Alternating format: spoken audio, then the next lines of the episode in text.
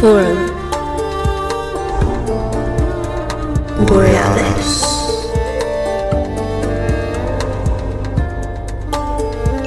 Paradigm Expansion Greetings from the north, humans of Earth. Welcome to another episode of our series, Timeline of a Breakaway Civilization.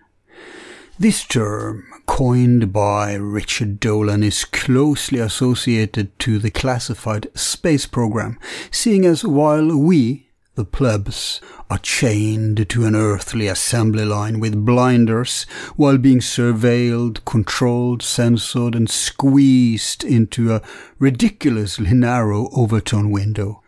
The insiders are operating at a completely different level, which is a civilization away from us, traversing through space and occasionally being sloppy and ending up as yet another UAP blip on the collective radar of us ants.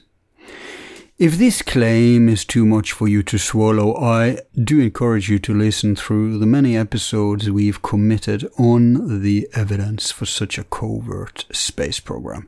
These days being whitewashed and brought into the public ever so smoothly and gradually as to not arise suspicion.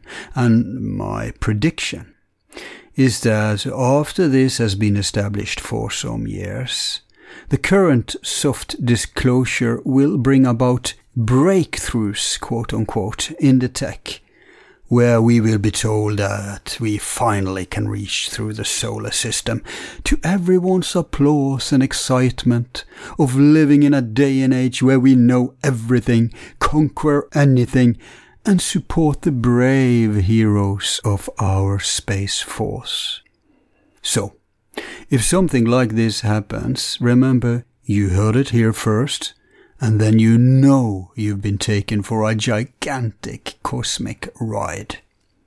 And currently, it seems, they will credit Alien Tech with this breakthrough. But just when did we really get our hands on these next level propulsion and navigation systems? Certainly the military industrial complex has had it since the 50s, as disclosed in several other shows in this series. But was that really the first time humans played with such toys? Yes, we can always credit some pre-Diluvian civilization, as much evidence points to this not being our first AG rodeo. But even so, there is no direct link from there to now, because we've been functioning at a Stone Age level in between. As we've touched in other shows, whether there's a reverse engineering of alien or ancient tech, there is in fact also a direct provenance of natural developed science going back many decades beyond World War II. And one of our former guests has even tied this to the steampunk period of the 1800s and the mysterious airship flaps occurring then.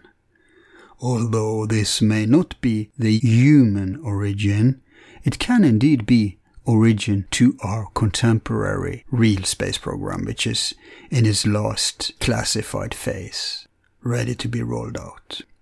So today, we go back again to examine this early period once more. And here's a sample of that.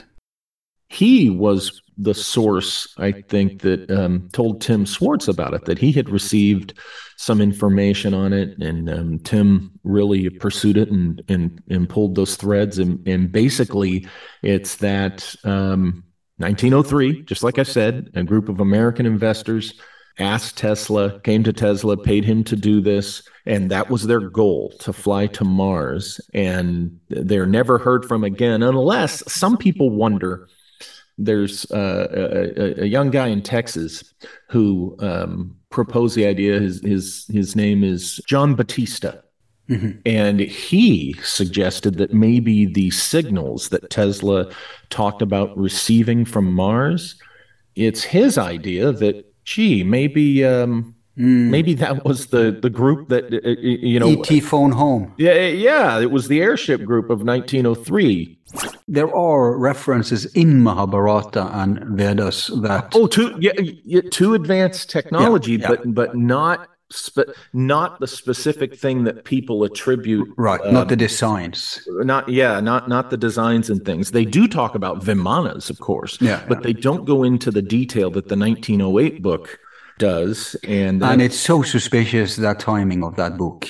It's right in in this uh, time period when we see exactly Wh- right? which to, which to me actually could further ironically could corroborate what was going on right in the 19th century and into the 20th with the bell because it suggests that the guy who wrote the book might have been among this culture that was uh, exploring this stuff and developing this stuff so it, it it ironically doesn't need to have been um, sourced specifically sourced, you know, in in its specifics from the ancient texts. It could have been something Yeah.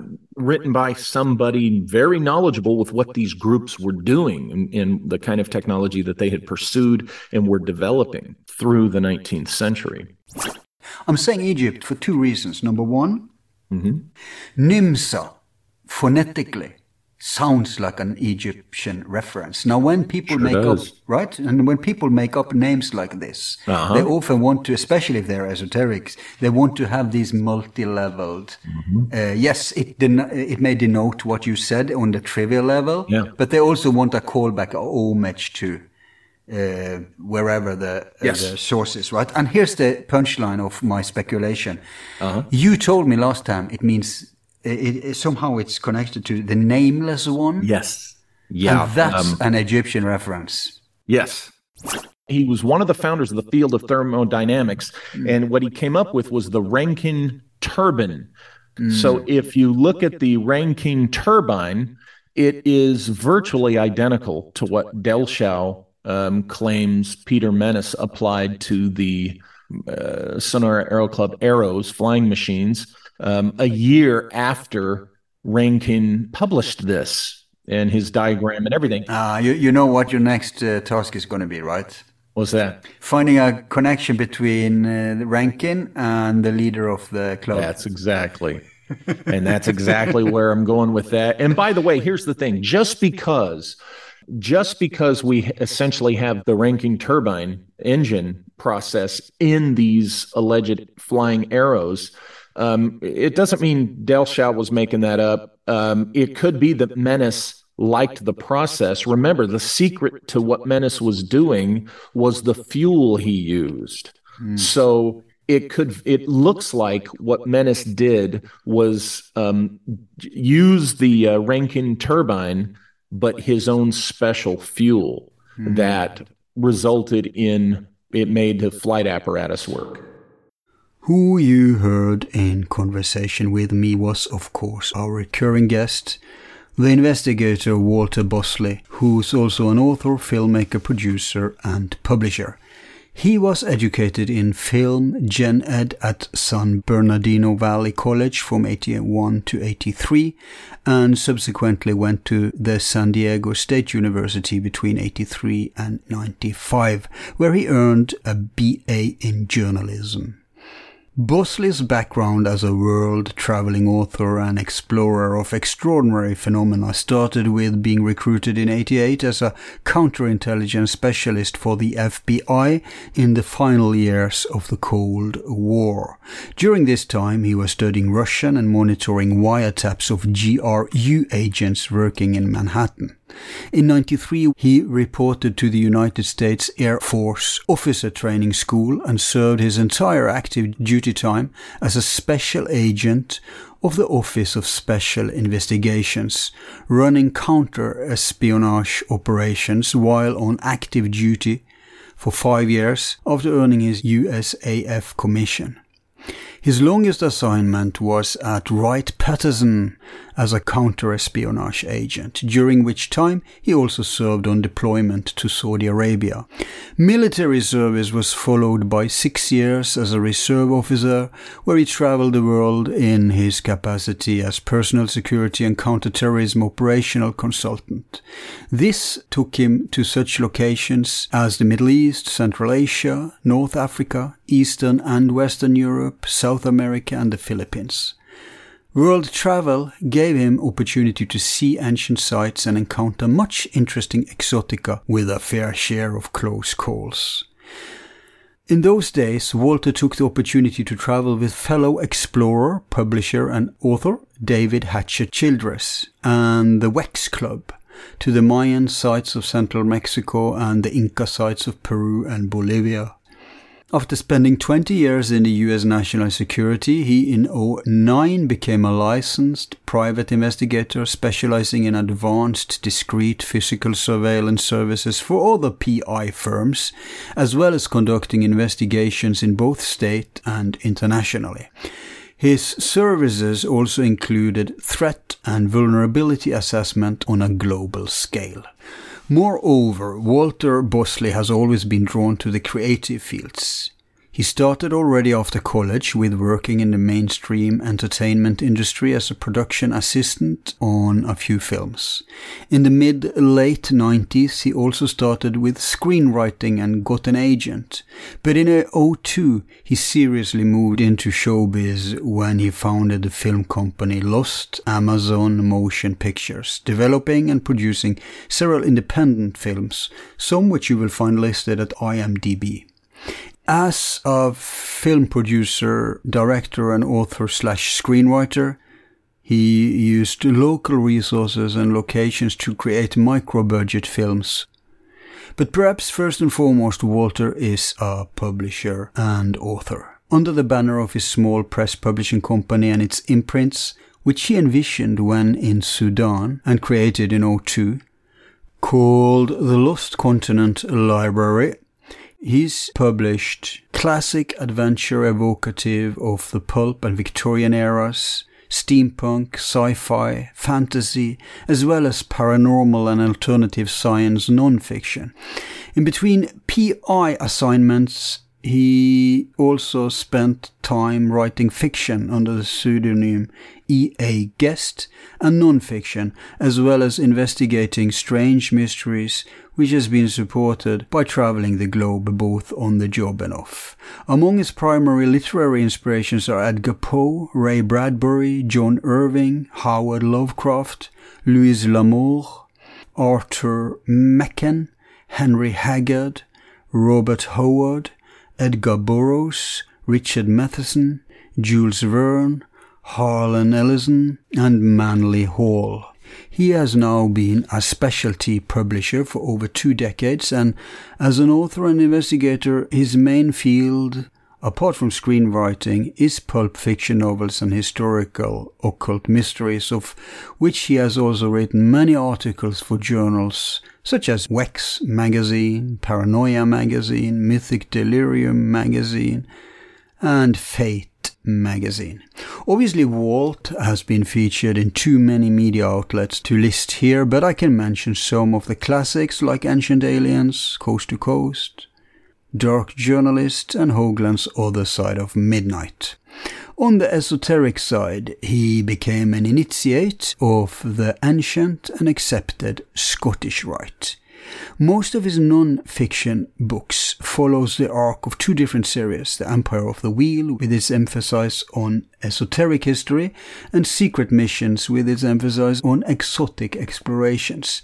Today we return to the subject we first had him on about to reflect upon where we stand now in our understanding of the early aviation and anti-gravity programs.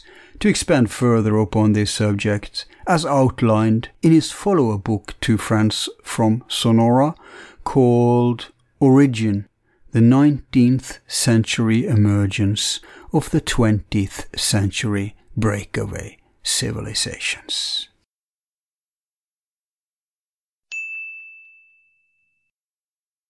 Today, I'm so pleased to have back a guest that we haven't heard from in a long time. Welcome to the show, Walter. Hey, it's great to be here. Thanks for having me. Yeah, and uh, I'll take it on me that you haven't been back. Um, uh, people have uh, inquired now and then, uh, and there's no real reason actually. well, it's been a weird couple of years for everybody, so that it has. That it has. Can can we? Uh, you know, my listeners told me something had happened to you. Can we touch that briefly? Um. Yep. Is uh, it private? Uh, no. Hey, no. I've I talked about it while I was was going through it a couple of years right. ago. Um, I was diagnosed with cancer, and get this. Uh huh I got diagnosed the day before the quarantine started. Jesus. I'm not kidding. In 20, in what is it, 2020, right? Yeah. Um, I got diagnosed the day before. I got diagnosed, and then the next day they set the quarantine. So, interestingly enough, it was the best time to go through chemo. right I mean, because nobody could do anything so i didn't feel like you know i was being left out of anything right and the nice thing was i was what they call t1n1 one tumor one node they got all of the tumor in the surgery and they blasted the hell out of the one node with six months of chemo and i was only stage two and mm. they hmm. treated it like it was stage three. And you know what? So far, so good. Every 90 days, I get a blood test. I've been two years now since I finished chemo, wow. and my um, my 90 day checks have been all clear.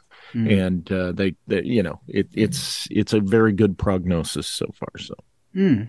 that's great. Um, but I would just want to say about the cancer thing. I heard that during COVID, during the, the lockdowns, many cancer patients weren't tr- treated. But I guess uh, you were lucky then. Yeah, it um, you know, it, what was interesting was no family could go into the hospital with me, right? Um, yeah.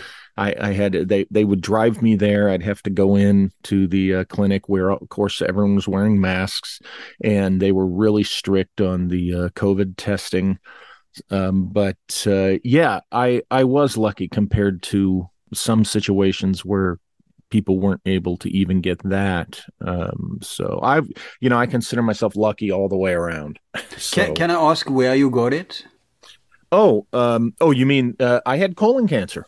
Colon, right? It's um, it, it's part of the digestive tract. It's the big organ that shaped right. kind of like an upside down U, and they had to remove part of that to get the uh, in one side. They had to uh, to get the tumor. They had to remove a section of it, but it went hmm. great. And um, do, do you have any I, theories of what may have caused it? You know what? I, I yeah, I, and I asked, I have asked, I said, Hey, you know, what, what exactly caused this? And what's weird is you, you don't, I haven't gotten an answer.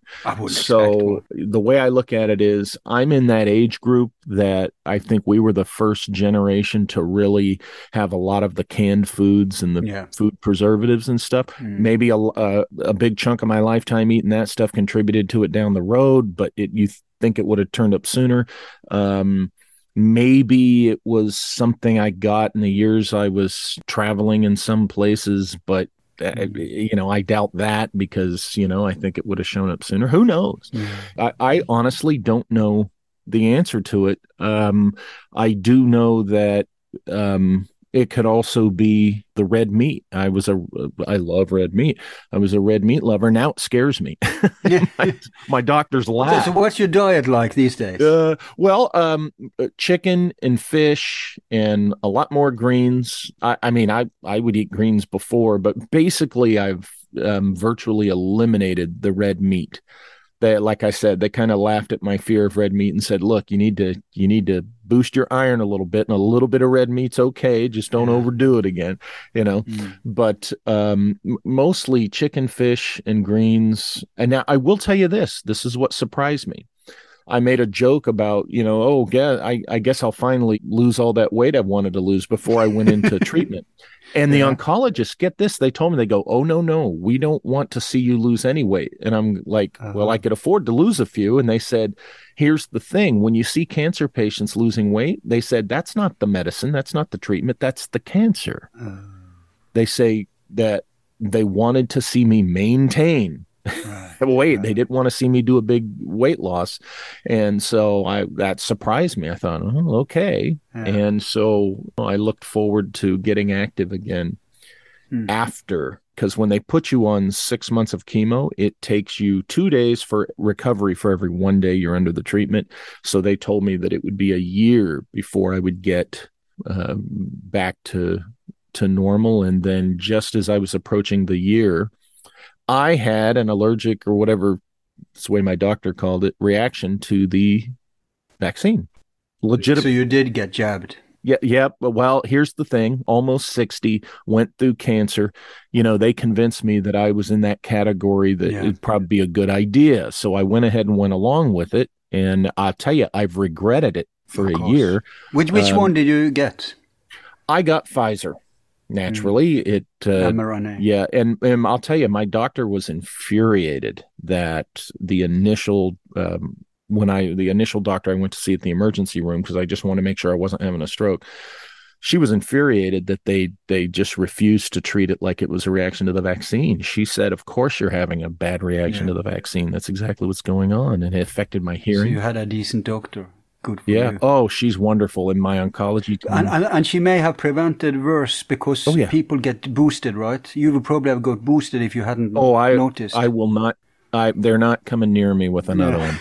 I have no boosters. I haven't been encouraged or pushed to get one. I'm not going to get one. You know, I'm I'm serious. The uh, uh the the vaccine ravaged me more than chemo. Believe Yeah. it or not. Yeah. And um, I came away with seventy percent hearing loss in one ear.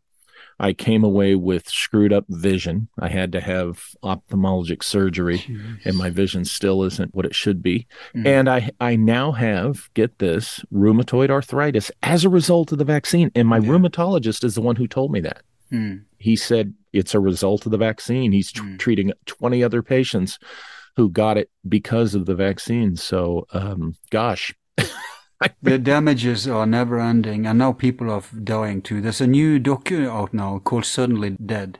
I've heard of that. It's, Yeah. yeah, it's amazing. Uh, but um, you live in California, don't you? Mm-hmm. Yes, I do. So you're lucky because uh, it's a new law now. Now uh, the the re- rheumatic doctor he's not allowed to tell you it was the my vaccine, and the other doctor who who, who said you had a reaction, they're not allowed. They're going to lose their license if they do. You probably When, know. about when did that pass? it passed um, a week or two ago? Oh, just you mean just last week on election day? How in the heck? Probably No. right before the election, I think. Yeah, Wow. it was right before the election. I wasn't aware of that. See, No, because I think they wanted it right before the election, Newsom or whatever his name is, because uh-huh. the people he are appealing to are still COVID Karens, right? Yeah. They still want lockdowns and stuff. They're completely brainwashed. Yeah. So Well- for him, that's a win. well, yeah, yeah, and he's, as you know, he's steeped in the uh, Corrupt. the yeah. the political corruption and stuff in this state. Mm. Um, in fact, I I, I kind of write about him and that a little bit in uh, my most recent Secret Missions book. Um, okay. And you know what? So interestingly enough, diagnosed the day before the quarantine started for everybody. I got, you know, got through that. The treatment was six months, and so far so good. I've been uh, all clear on all my checks for, uh, Mm. my gosh, uh, two years now. Okay. Thank God for that. But you know, I did even that year. I wrote and published two books. So Yeah, that's probably a great uh, excuse to do two books, right? because I looked up your books, and uh, yeah, your curriculum is much larger now than than um, back in the day Yeah. when we talked. Mm. Anyway, so you're right back in business, and you did uh, get to write uh, a few books. Yeah, a, a couple of short books. Um, I did uh, uh, actually this one book, Confessions of a Spooky Mind, which is really the only book I've ever written about myself. It's of course my shortest book, uh, and uh, but it's about my weird experiences with paranormal and other things, personal experiences. Mhm. And then I wrote a book about the interesting Ingersoll Lockwood mystery with a researcher named Todd Wood. And uh, yeah, I was able to get both those out Hmm. during that crazy year of 2020. So I, I kept busy. always. That's the key. Yeah, Yeah, yeah, absolutely. And loving what you do, but always you and these super obscure topics. you really manage to drag out. Uh, I mean, so many go for, for things become in vogue and then you have a million books about the same thing, but you always mm-hmm. take on very original matters.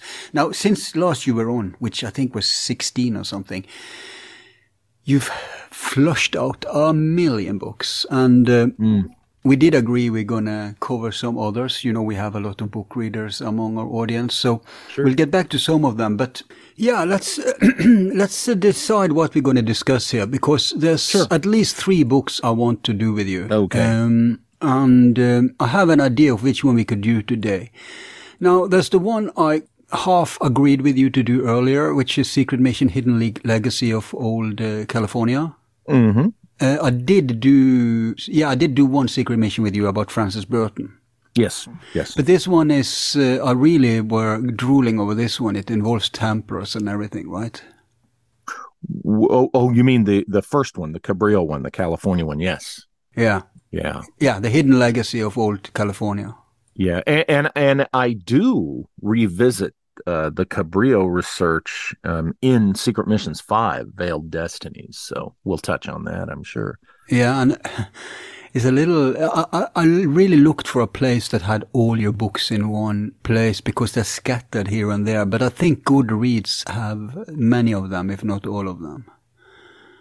Um, well, anytime you want any of my books, let me know and I will send you copies. Yeah, look, uh, to do, that's the problem with the Hidden Legacy of Old California. That's one that if I wing that, it will be bad. I think I should read that one, and then we should have a show on that one. Sure. So that's that that one I want to do with you. Uh, Another I want to do, with you, which I can wing, is Empire of the Wheel Three, the Nameless Ones, because it's okay. yeah, because the contextual information is very known to sure. me. Mm-hmm. I know all all these players.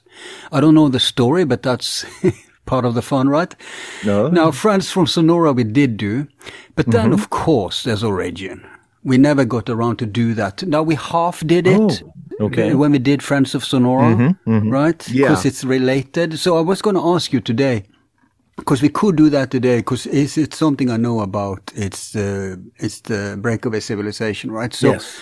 Yes. I was thinking, is it a lot of new info? Is it is it responsible to do an episode on it? I don't want to just rehash the Friends of Sonora episode. So so is it very different from the um, NYMZA thing? Yeah, it it it expands on that is what it does. I go into uh, my uh, I don't want to use the word speculative, but I speculate on on I try to offer who might have been involved with NYMZA from the perspective of the German industrialists of the 19th century who were also interested in esoteric mm. um, subjects which w- would tie in with the um, the ancient sources of flight, right? And hmm. that's mm. that's how they would have possibly, you, you, know, these are the most likely guys we know of who would have been yeah. part of NIM. So It goes into that, and then it goes into um, uh, this mysterious group I call the 1903, which was the, what I think was the American airship group um, it goes into you know it shows a little bit more of the um, connections of the the NYMZA and uh, Nazi Reich. Mm. Um, you, you know there is the issue of I can show you a hypothetical line from NYMZA right into the Third Reich, right into the you know post-war okay. Operation Paperclip stuff. However, the American group seems to have just disappeared off the map and mm. off the globe or or what have you. So that's suspicious. Yeah so that that's that's kind of an interesting aspect of that. And, absolutely. so, and and there's a crashed et saucer right? Um that's a new one. no. Because that's what that wasn't in the old one. No no no. The the the crash thing was i i talk about that subject in shimmering light uh-huh. the book about my dad's experience in the Air Force. Oh yeah, the MK Ultra thing. Yeah, I saw that yeah. one too. That's a new one. Yeah, and um, well, and and as you know, there's threads that connect all my books, of course. You know, but it does say that um, uh, nor from the post-war military-industrial complex or the reverse engineer of a crashed ET saucer. And then one of the commenters say something about uh, this crashed saucer. So yeah, I don't actually. I no, I don't advocate uh, the the crashed ET saucer hypothesis. No, no, no. I, I know that. I mean, uh, what I'm saying is that uh, something crashed, and you're saying it's human, right? Oh yeah, yeah, yeah, yeah. Okay, you're talking about yes. In Shimmering Light, I go into my hypothesis that what happened at Roswell was, uh, you know, the first American attempt at manned spaceflight. Yeah. Okay, Roswell. Yeah. Because it says it's in this book. Let me see what the guy said. In 1897, a UFO supposedly crashed somewhere in Texas. Everyone oh, Aurora, is... Texas. Yeah, I think that was the the airship. And I'm not the only. I'm not the first and only person to no, no. to say that. Of course, so, yeah. but there has the point though. Hmm. That means that you have new in, uh, information. One thing is you you have better, let's say, speculation or analysis is the word. You okay. have better analysis today, of course, than you had in the early days when you began. That's a given, right? I think so. But you also have some new information that we can integrate into the analysis, right? And if that's true, I think we should take on this book today. Well, what I do, yeah, that sounds good to me. What what I do is I go back and look at original source material and mm. do my analysis and show that what is popularly believed about these things is really not uh, yeah. accurate to what was reported and what the likely you know within the context what the likelihood was so that's that's generally as you know what i offer on that yeah and i saw your excellent lecture at uh, uh, convention I, I mm, guess that's pretty close to the book too. So. Well, that the, actually, I did that presentation. If you recall, maybe you mm. don't know. I I did that presentation right before I started writing the book. I had all the data, and um, it was Joseph Joseph Farrell who said. You need to write this as a book like as soon as possible. And so after that, I spent November and December of that year cranking out Origin, eh, cranking it out. I say I had done the research and did yeah. additional stuff but um, yeah, so the the presentation is what led to the book. Mm. Okay, uh, let's let's let's just do that book now then. Okay. Because mm. I think it's only behooves us that today we do take on. let's go back to the origins, as one say, and we mm-hmm. do take on that topic because my show started out with that series. We call that series um, "Timeline of a Breakaway Civilization." Mm-hmm. And uh, we've had on everyone for that, of course. Uh, half the convention speakers of that um, convention where you gave an mm-hmm. excellent mm-hmm. lecture. Folks, if if you haven't checked it out, uh, look up um, the Secret Space Program uh, channel uh, on YouTube, for example, and check out Walter's lecture on origin. And as you told me, that was actually done before the book. Yes, yeah, it's the research uh, that led directly to the book. As I told you before, the day after I got home from that event, I started writing the book. Yeah, and we can credit Jos for that. Well, yeah, J- Joseph Farrell. Uh, uh, I'll tell you, he's the one that urged me. He says, "You this need you you better write this stuff in a book because uh, it was just it's a whole bunch of stuff." So I, yeah. I agreed, and and it's one of my I'm I, one of my books I'm I'm most proud of. Yeah. So let's uh, let's poke a little into that stuff then. Uh-huh. I will encourage listeners who are not familiar with you or haven't heard our first interview about this topic. Um, mm-hmm. I think I called the show "Something Strange This Way Flies," but uh, we can't rehash that because there's so much to go into. So people, we're going to start with NYMZA. So we're going to assume you know what NYMZA is. If you don't, go back and listen to that show first and then come back and continue the ride with this one. Because we have covered, uh, NYMZA, we've covered the weird uh, connections like Butch mm-hmm. Cassidy and Sundance Kid. Oh yeah, yeah, all that good stuff, right? So, so people, yeah. let's just presume people know these things when we start talking about this one now. Okay, great. So, where do you want to begin? What's the beginning of the origins? Well, let me say this: in the years since I wrote this book, which was 2015, I have come to refer to the breakaway civilizations um, as breakaway societies because over this time, mm. uh, you know, when you really look at it, civilization is kind of a big word. It's too big of a word for what we're talking about here, in my opinion. Mm-hmm. Um, civilization, I, I, think, to most people, certainly to me, implies that uh, you, you know it's this entire other world, right? This, uh, I mean, it's just a big word. So I refer to them as breakaway society. And here's why it, it's because really, when we talk about these breakaway groups, they are still people who are part of our civilization and they are still functioning within our civilization. They just happen to have, within the definition, access to the uh, material and financial resources to do their own thing and to keep the technology they develop under their control, their auspices, and, and you know, to themselves, so to speak. So, uh, uh, being that they're really a group that exists within our civilization, I just see them as a, a group, right? A special interest group, breakaway group, mm.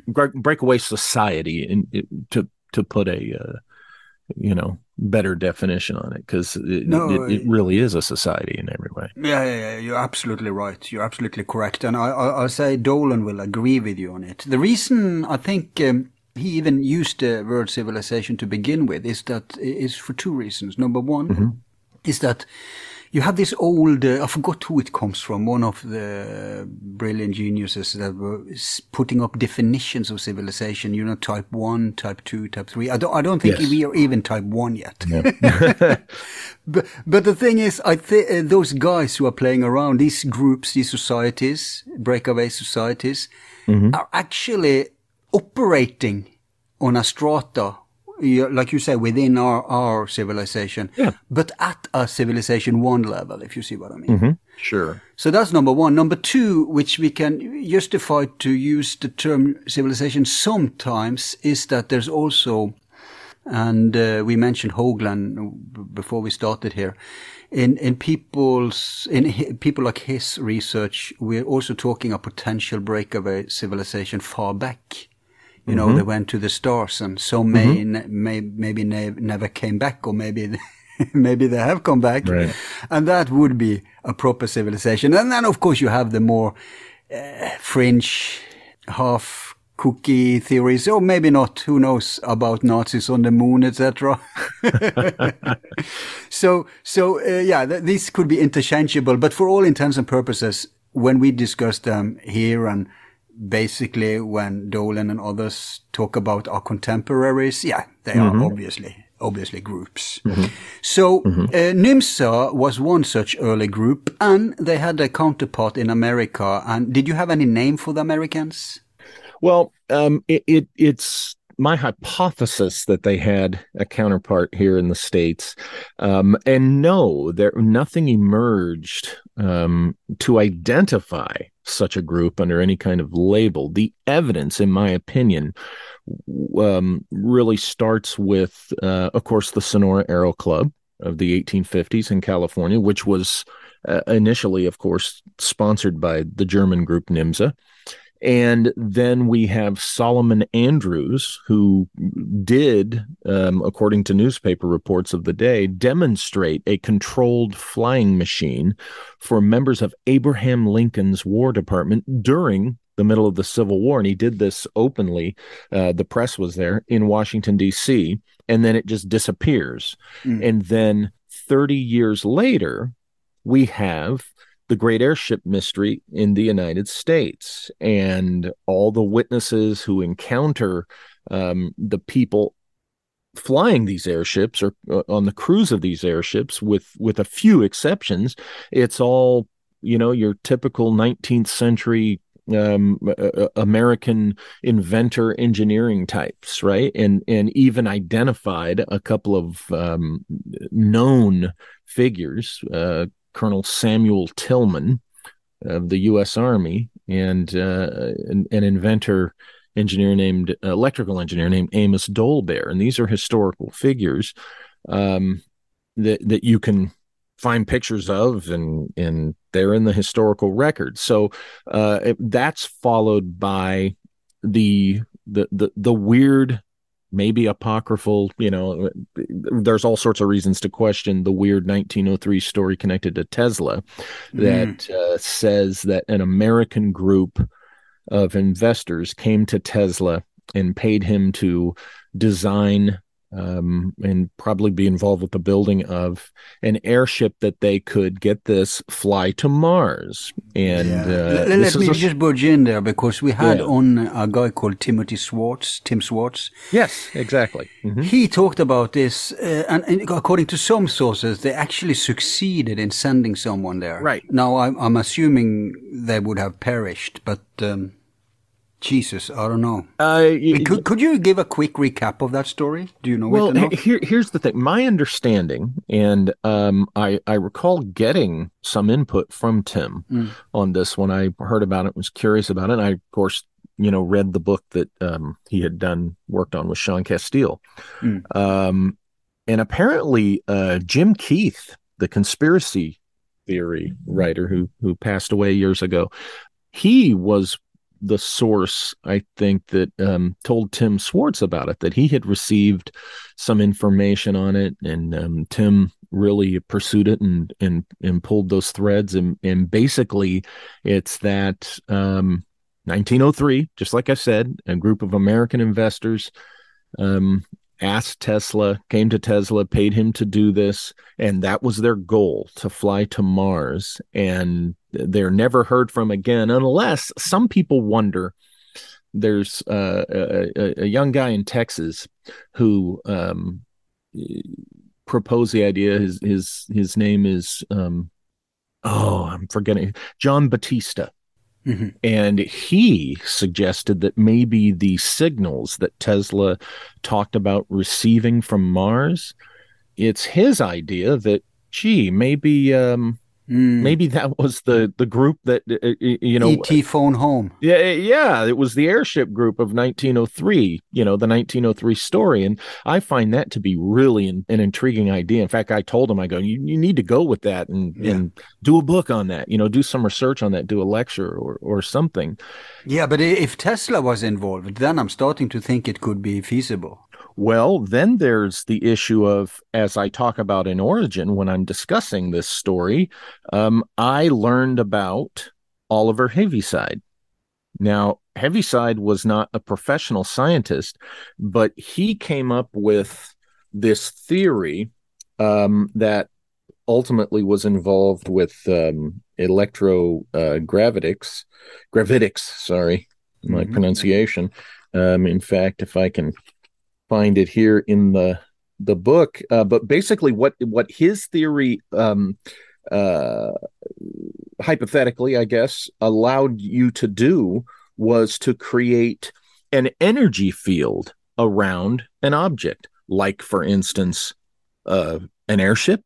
And that energy field i hypothesize in my book could have provided the means for a life support system Mm. when going out into space. Yeah, in fact, it was called uh, GEM or GEM, and um, it meant, oh my gosh, where do I have it? But it's called GEM, Gravito, El- Gravito Electric Magnetism, Mm. GEM. Any analysis of UFOs or anti-gravity ships that I've seen, um, or they have some things in common. One is the spin, of course, rotations, torsion. Well, But the it- other is this thing. They have to have this energy field.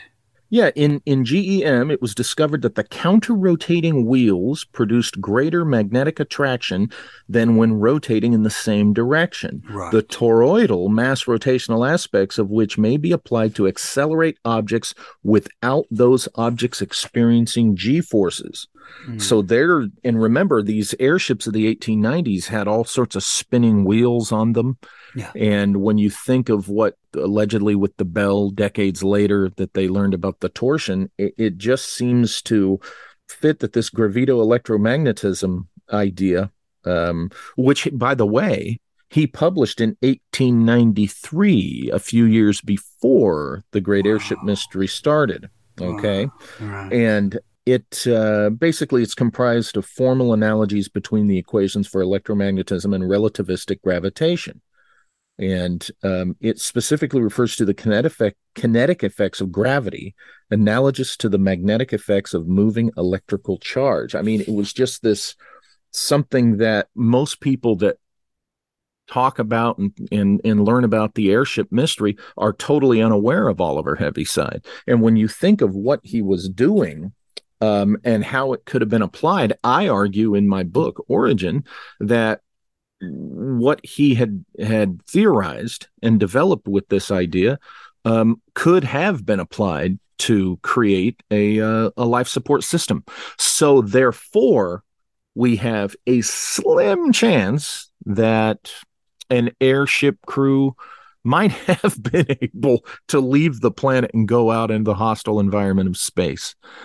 Um, Poor fuckers. And and who knows if they made it to Mars, what they discovered. Yeah, uh, probably ruins.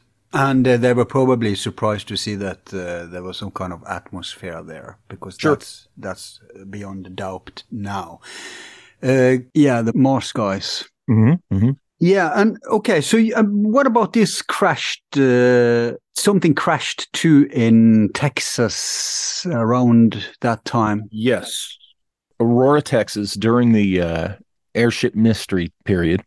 Um, I believe it was I, I, think it was 1897, the the second year, so to speak, and of course um, there was tragically of um, essentially it, it, had collided, they think, with um, a tower, a windmill tower, and uh, there was a fire, and it, you know it burned to the ground, and when the local folks uh, came up to the wreck and they found the, the the pilot's body essentially burned beyond recognition. It was awful. Mm.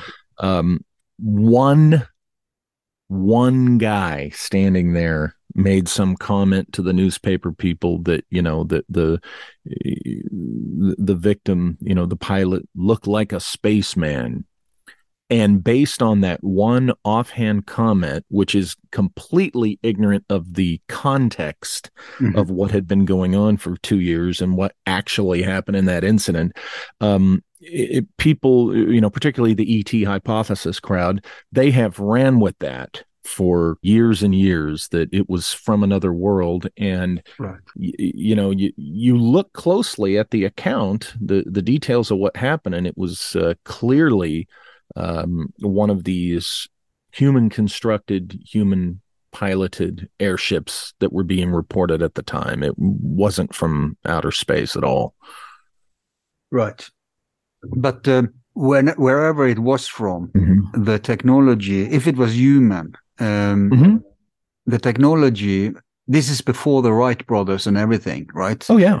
And so we must, yeah. we must. Uh, I mean, Tesla, yes, but um, could we is it possible to see any other sources to this uh, enormous leap? Oh sure. I i think that um, this was being developed by these groups who were students of um, ancient texts Mm. Um, esoteric volumes on on ancient techno- technologies, lost technologies, that kind of thing. Now, people make the mistake of claiming that the so-called um, Mercury vortex engine is right out of the Mahabharata and in the ancient um, Vedic text and such. And actually, it's the, the famous book that, or the book that they famously and erroneously credit, is a book that can um, be traced its origin to 1908 and it was a theoretical book then.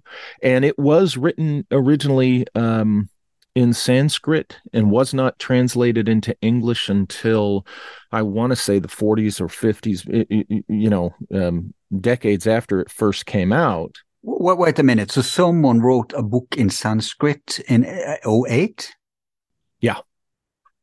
Huh.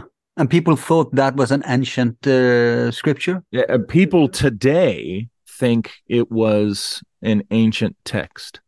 Hmm. And it and it's not. The the book that it, it's the summon um I tear up the um it it's it's a 2s title. Um, I I tear up the unless I got it sitting right in front of me Yeah. the pronunciation of it, but um, the the it it's the book that is very popularly referred to even by scholars as an ancient text. Yeah, yeah, but but just to clear up, uh, there are references in Mahabharata and Vedas that Oh, to yeah, yeah to advanced technology, yeah, but but not spe- not the specific thing that people attribute right, um, not the designs. not yeah not not the designs and things they do talk about vimanas of course Yeah, but they don't go into the detail that the 1908 book does and and it's so suspicious that timing of that book. It's right in in this uh, time period when we exactly right? which to, which to me actually could further ironically could corroborate what was going on right in the 19th century and into the 20th with the bell because it suggests that the guy who wrote the book might have been among this culture that was uh, exploring this stuff and developing this stuff so it it it, it ironically doesn't need to have been um, sourced specifically sourced, you know, in in its specifics from the ancient texts. It could have been something yeah written by somebody very knowledgeable with what these groups were doing and, and the kind of technology that they had pursued and were developing um, through the 19th century. yeah. I'll uh, offer some contextual info to the benefit of the listeners here, and feel free to comment upon it. And that's that um, Mhm.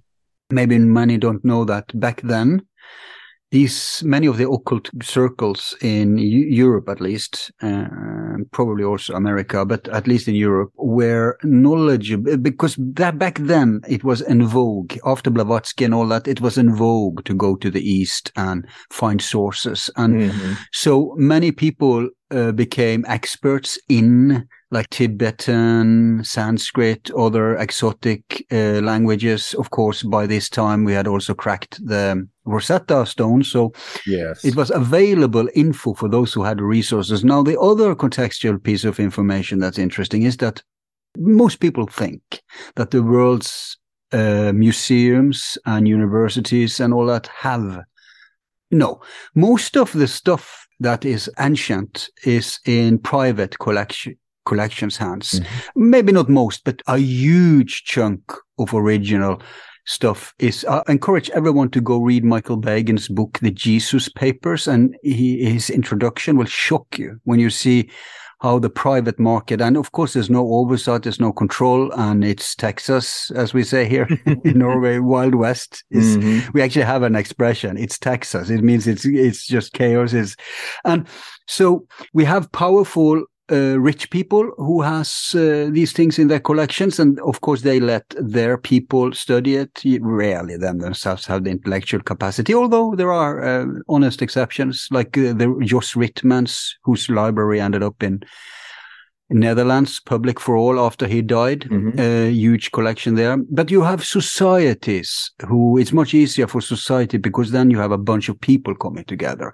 So I could easily see that some of these societies, because uh, back then they were aware of it and they wanted it, had managed to get their hands on stuff from, for example, the Great Library in Constantinople or the Mhm. Great Library of Alexandria. Mhm. And there they may have encountered texts that isn't available to us today. And right. and last thing I want to say to that, there's even text available to us technically, like they are uh, gathering dust in um, uh, basements of museums and universities, but they're not being translated, they're not being looked into, they're not being photocopied and distributed. I'm not saying that's a conspiracy. I'm just saying there's so much and there's so few resources and nobody even cares.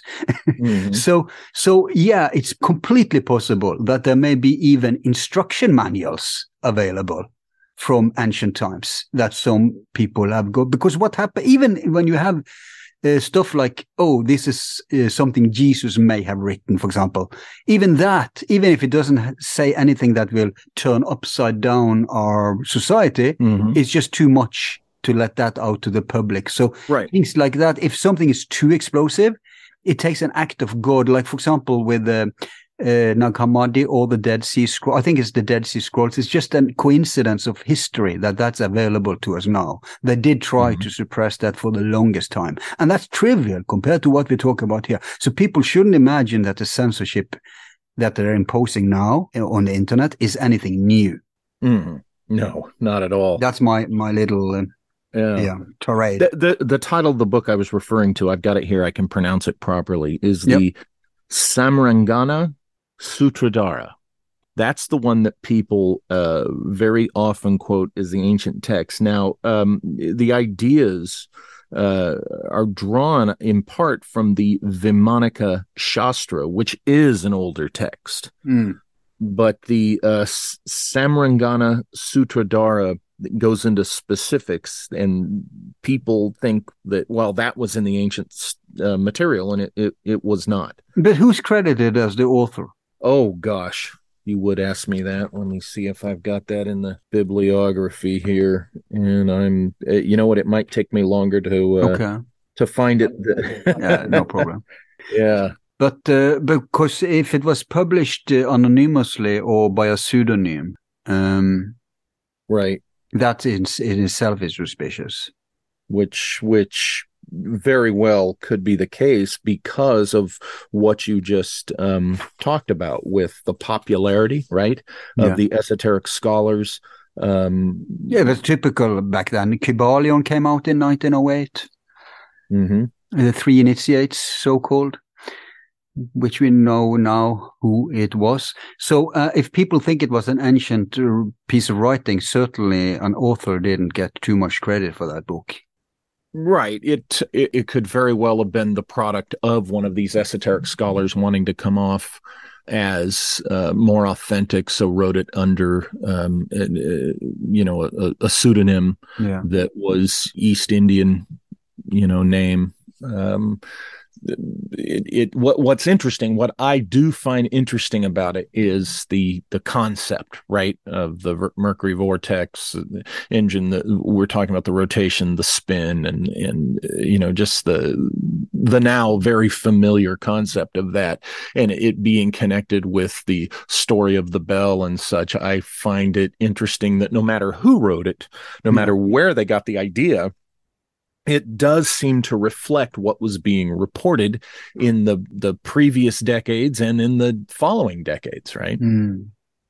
But um, I, I don't know if I asked you this last time. If I didn't, I should kick myself. But I'll certainly do it now. Uh, and that's if um, have have anyone found any links, mm-hmm. even if it's indirect or contextual, between NYMZA and Thule? Or any other of these Nazi uh, occult groups. I know NYMZA was earlier, but we know some of the characters, right? And so maybe maybe there's some network connections there. Um, what I have done is, I think, um, along the lines of what others have done, where no, there is there has been no direct like smoking gun connection. Mm. The hmm. best we've been able to do so far is, you know, by context and association, who it would likely be, would likely have been that would have been involved with a group like NYMZA that was that you could identify was involved with the the Thule Society, right? You, mm. you could look at their roster and say, okay, well, by his age and by his expertise and his interests, um, this guy is probably a likely suspect for NYMZA. The the good thing we have about that situation right there is we do have names and identities of people who were in the Thule Society, and that could help us kind of um, reverse analyze, you know, go back and maybe determine more about NYMZA, because NYMZA obviously is the much more mysterious group. We only have one original source of that, and that's the writings of Charles Dellschau. And mm. you you have a lot of people who still look at Dellschau as just an outsider artist which I find that. What time frame do we have for NYMZA? NYMZA, Dellschau talks about them existing um, in the mid 1850s at the time yeah. of the Sonora Aero Club. They were, of course, the sponsor of the Sonora Aero Club, um, plus other organizations that are like the that were like the Sonora Club, which Dellschau does not identify. So we're talking back during that era where the the the Prussian leadership was pushing for a unification of Germany, right? And mm-hmm. they of course achieved that by 1870 and 1870 71 and so um, we're talking i think to be able to have backed these organizations and have achieved uh, what they hypothetically and allegedly were by the 1850s that they had to have in my opinion have at least formed prior to 1850 and that's why I kind of looked at all the German industrialists who also were yeah. very much involved in the esoteric um, circuit, so to speak, of Germany, um, dating back to you know the 18th century with uh, Reichenbach. Um, but you, you think that the ship that crashed in 97 alternatively could be one of the ships that their American counterpart uh, developed? Yeah, my first suspicion is to agree with, you know, other airship scholars. Um, Michael Busby is one of the has done an excellent book on that, and uh, I agree with him. Um, independently, I agree with him. You know, my own look at this, I agree that it was very much whoever was behind the uh, airship mystery in America, mm-hmm. and hmm. that appears to have been Americans um, in that particular particular mystery. But I also point out in one of my other books that um, there were uh, airship mystery airship sightings in South America um, before the 1890s. You know, after between the 1850s and the 1890s, and I suspect. Uh, I propose that those were NYMZA, mm. you know, hmm. German airships down there in South America for many obvious reasons. We had in Norway too.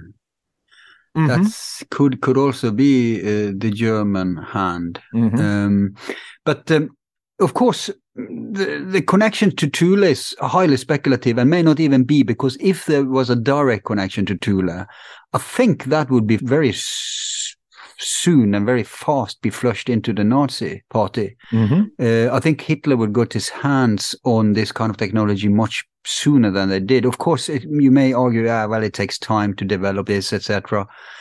Um, I'm not sure uh, right now on Pasang when uh, Kammler started his area 51 in Germany, but um, the Kammlerstab, uh, but um, Yes, it was towards the end, I think. So, so maybe, but but I'm pretty sure there would have been rumors, and they would know about it. Maybe that's why they were commissioned to even explore it. And there was, of course, all the many many occult groups in Germany. In fact, Germany, many think France is the like the main capital of occultism in Europe, but. Mm-hmm it may have been uh, after the war, but before the war, it was actually Germany. What crushed it was the complete control of the Nazi regime. That's what really, because they even took their own, even took sympathizers. They didn't want any competition to SS eventually. Mm-hmm. And uh, yes, there were many occult groups there. Not all of them are Nazi. Right. Uh, and some may have been nationalists, but not Nazis. Some were right some uh, were like half Nazi, and then they got anti-Nazi when the Nazis smacked down on them. mm-hmm. yeah, yeah, So uh, it's it's it's a mess, is all I'm saying. So it doesn't have yeah. to be names uh, Thule people or that closely connected to the Nazis. Right, right. Hey, let me make a big fat correction here. Mm-hmm. I got two books mixed up. Yeah. The the Samarangana Sutradhara is the older book. Mm. Okay. The newer book is the Vaimanika Shastra, and that's the one that um, one source dates it to 1918. I found a source dating it to 1908. Wasn't translated into English until 1952. It was indeed written in Sanskrit but it, but it, I, I stand. It's been a while since I yeah, have been neck deep in these books. Yeah. The Vaimanika Shastra is the the 20th century book that gets mistakenly referred to as ancient um, hmm. But uh, it, again, it still stands what we were talking about. The things yeah. in the Vaimanika Shastra seem to curiously reflect the things that were being reported and, and going on. So I find it interesting that it was translated um, Yeah. And what, what did you say? Fifties. 1952, Mm. uh, it was revealed. The existence of the text was revealed in 52, um, and uh, the uh, the Hindi translation was done in 59. Um, oh wow, okay. The English translation wasn't done until published until 73. So it, it went from Sanskrit to Hindi, um, Hindi in 59, and then English in in 73. Mm. Did you find any author? It is, let me see, uh, written by the author is is named Pandit Subbaraya Shastri, and his born in 1866, died in 1940. And the source I'm looking at says he dictated it um, between 1918 and 1923. And, and one of my deeper sources, when I looked into it, um, showed that it was originally written in 1908. He didn't get around to dictating it to a, someone else until 1918. Dictating. Yeah, interesting, right? Was it like a channeling thing or? Uh, who knows? it could have been claimed to have been channeled. See, here's what I find interesting the possibility that some real things got through and they were claimed to be channeled. Right. Um, now, why would someone do that? Well, what if you wanted to get information out there, but you you, you didn't Yeah. want everybody to take it seriously, for example? Oh, you don't want scrutiny on the source, right? Yeah, you, you you don't want too much scrutiny, so it's easy to dismiss, right? If they Mm. say, "Uh, yeah, yeah, yeah, this was channeled," when actually possibly it was not channeled, it was Mm. passed. So That's an Uh, that's a well-known tactic, you know. yeah, yeah, yeah, yeah.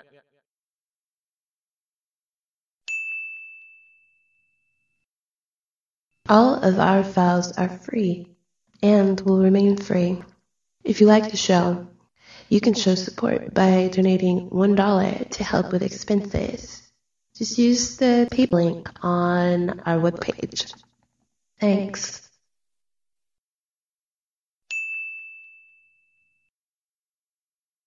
Now, one could argue, well, maybe the legend of the bell um, was fabricated from knowledge of this book. That's possible. Hmm. Um, I, I I did a little video report on my Walter Bosley channel at YouTube um, in the last year or so that talks about uh, the bell Mhm. and uh, talks about the argument that it's all a fabrication.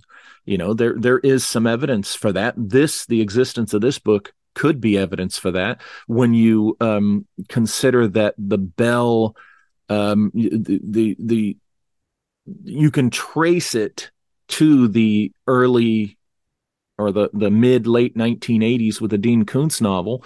Well, think about it. Um, where did he get the idea for the essentially the bell that's in his novel Lightning? Um, by the late 80s, if this book was translated into English in 73, this Vaimanika Shastra, the ideas could have been bouncing around out there, right? And Mhm. so someone could, you have to be fair, you have to say someone could have fabricated the whole Bell story because of the existence of this book and its concepts um, in English by 1973. Um, however, there is other evidence to suggest that the Bell story was not fabricated, as we know through the research of uh, um, Joseph Farrell and and and others. Um, what Nick Cook learned and and such. But Yeah. the problem with the original sourcing on it um, is when you look closely, there is identifiably uh, opportunity for fabrication there. So You're talking about the Polish guy. What's his name? Um, uh, Igor Witkowski, yeah, he could have been his source, not him, he himself. Um, It could have been his source on it. His original source could have been. but I, f- I find it so. I mean, look at the skull of Bormann. The fabrication there is the debunking story, which gets all the air. Mhm. And when you lo- really look into it, because they, they offer a debunking version. Oh, it was uh, oh, it was just it was it wasn't his Right. skull after all. Then, and then you look into that and you see that's the fabrication. Yeah. Wouldn't surprise me if something like this happened too, because you have so much Sure. contextual stuff. You have, for example, you have um, the fact that uh, they did I mean, we know the Kammlerstab was real and that they had this mm-hmm. Area 51 thing going on there. Mm-hmm. We know they did uh, research exotic technology. Mind you, nuclear bombs were exotic that, at that time, but um, also weirder stuff. Uh, and we also know they had the expertise for that. We had even this guy, um, this natural uh, genius who he wasn't officially a scientist or an academic, but he observed nature and mm-hmm. um, and Richard Dolan has touched one of his UFOs. I guess we would call it a drone now because you couldn't go into it. Yeah. What on earth was his name? Um, oh, Schauberger. Schauberger. Victor Schauberger. Right. Yeah. Well, I I have a reason for thinking that the Bell story is not a fabrication, and um, I believe I talk about it in Origin, mm. and that is this: the Dellschau material was discovered in 1971, two years prior to the Vaimanika Shastra being mm. published in English. Okay, now get this: I discovered in the Dellschau material the bell itself. There is Dellschau. Now, Dellschau did his drawings of his books, his material, um, between 1896 and 1913, I think, is when mm. he died. Okay. Mm, mm. And in his drawings, there is the bell. It is a bell shaped device that is described as being the, the propulsion and energy source for these flying machines. And i mean it's literally it shows the the central axis which the bell shaped uh, object apparatus rotates around. Mm. it is for all intents and purposes the bell. And these drawings were done as i said um, decades prior to when the German the, the German scientists would have been developing the bell. Yeah. So I personally think that uh, the the bell was a real pursuit, a real thing, and I it, believe it or not, I, I think it, we can trace its um, roots back to the 1850s with the Sonora Aero Club because somebody in that group, most likely the man Peter Mennis, who was the leader of the group, was knowledgeable of this concept and this idea because there it is. There's Dellschau um, essentially showing you the bell and describing the bell sometime between 1893 and 1913, and he's saying this was being used in the 1850s. Hmm. So um, that, of course, um, if true, completely um, eliminates this this notion that Nazi Germany captured a uh, an extraterrestrial saucer and reverse engineered it, and that's how they got the bell and all this ridiculous stuff, which is all mm. post-war neo-Nazi propaganda. Yeah, yeah. Um, but uh, uh, are you familiar with the Kecksburg? What's it called? Yes. Keg- yeah. The Kecksburg UFO, yeah. Look, they say it looks like an acorn, but it looks more like the bell. In fact, I go exactly. into that in Origin, of course. If you recall, in my discussion um, at the SSP conference, I show, you know, clearly and and I'm not the first guy to do it. I love to say that because it's not just independently coming from me. Other people mm. have pointed this out that the bell, when you look at the design of the bell, the description of the bell, uh, boy, it it really the Kecksburg UFO just really comes across as maybe um, an American attempt you know, in the 60s to develop. Yeah, but it, it did have uh, German writings on it, I think. Well, it had weird symbols on it. That's yeah. for sure. And those yeah. symbols, if you go, if you look up the Kecksburg UFO online, um, uh, there is a model of it that the people in Kecksburg put up years ago. And find that photo, and that has the um, the symbols that were around the base. Yeah. Um, I I don't know much about. Uh, that's something that I'm still kind of looking into mm. because I find that intriguing. Whatever these symbols were. You know, at one time people said, well, maybe it was Cyrillic, Russian. Mm.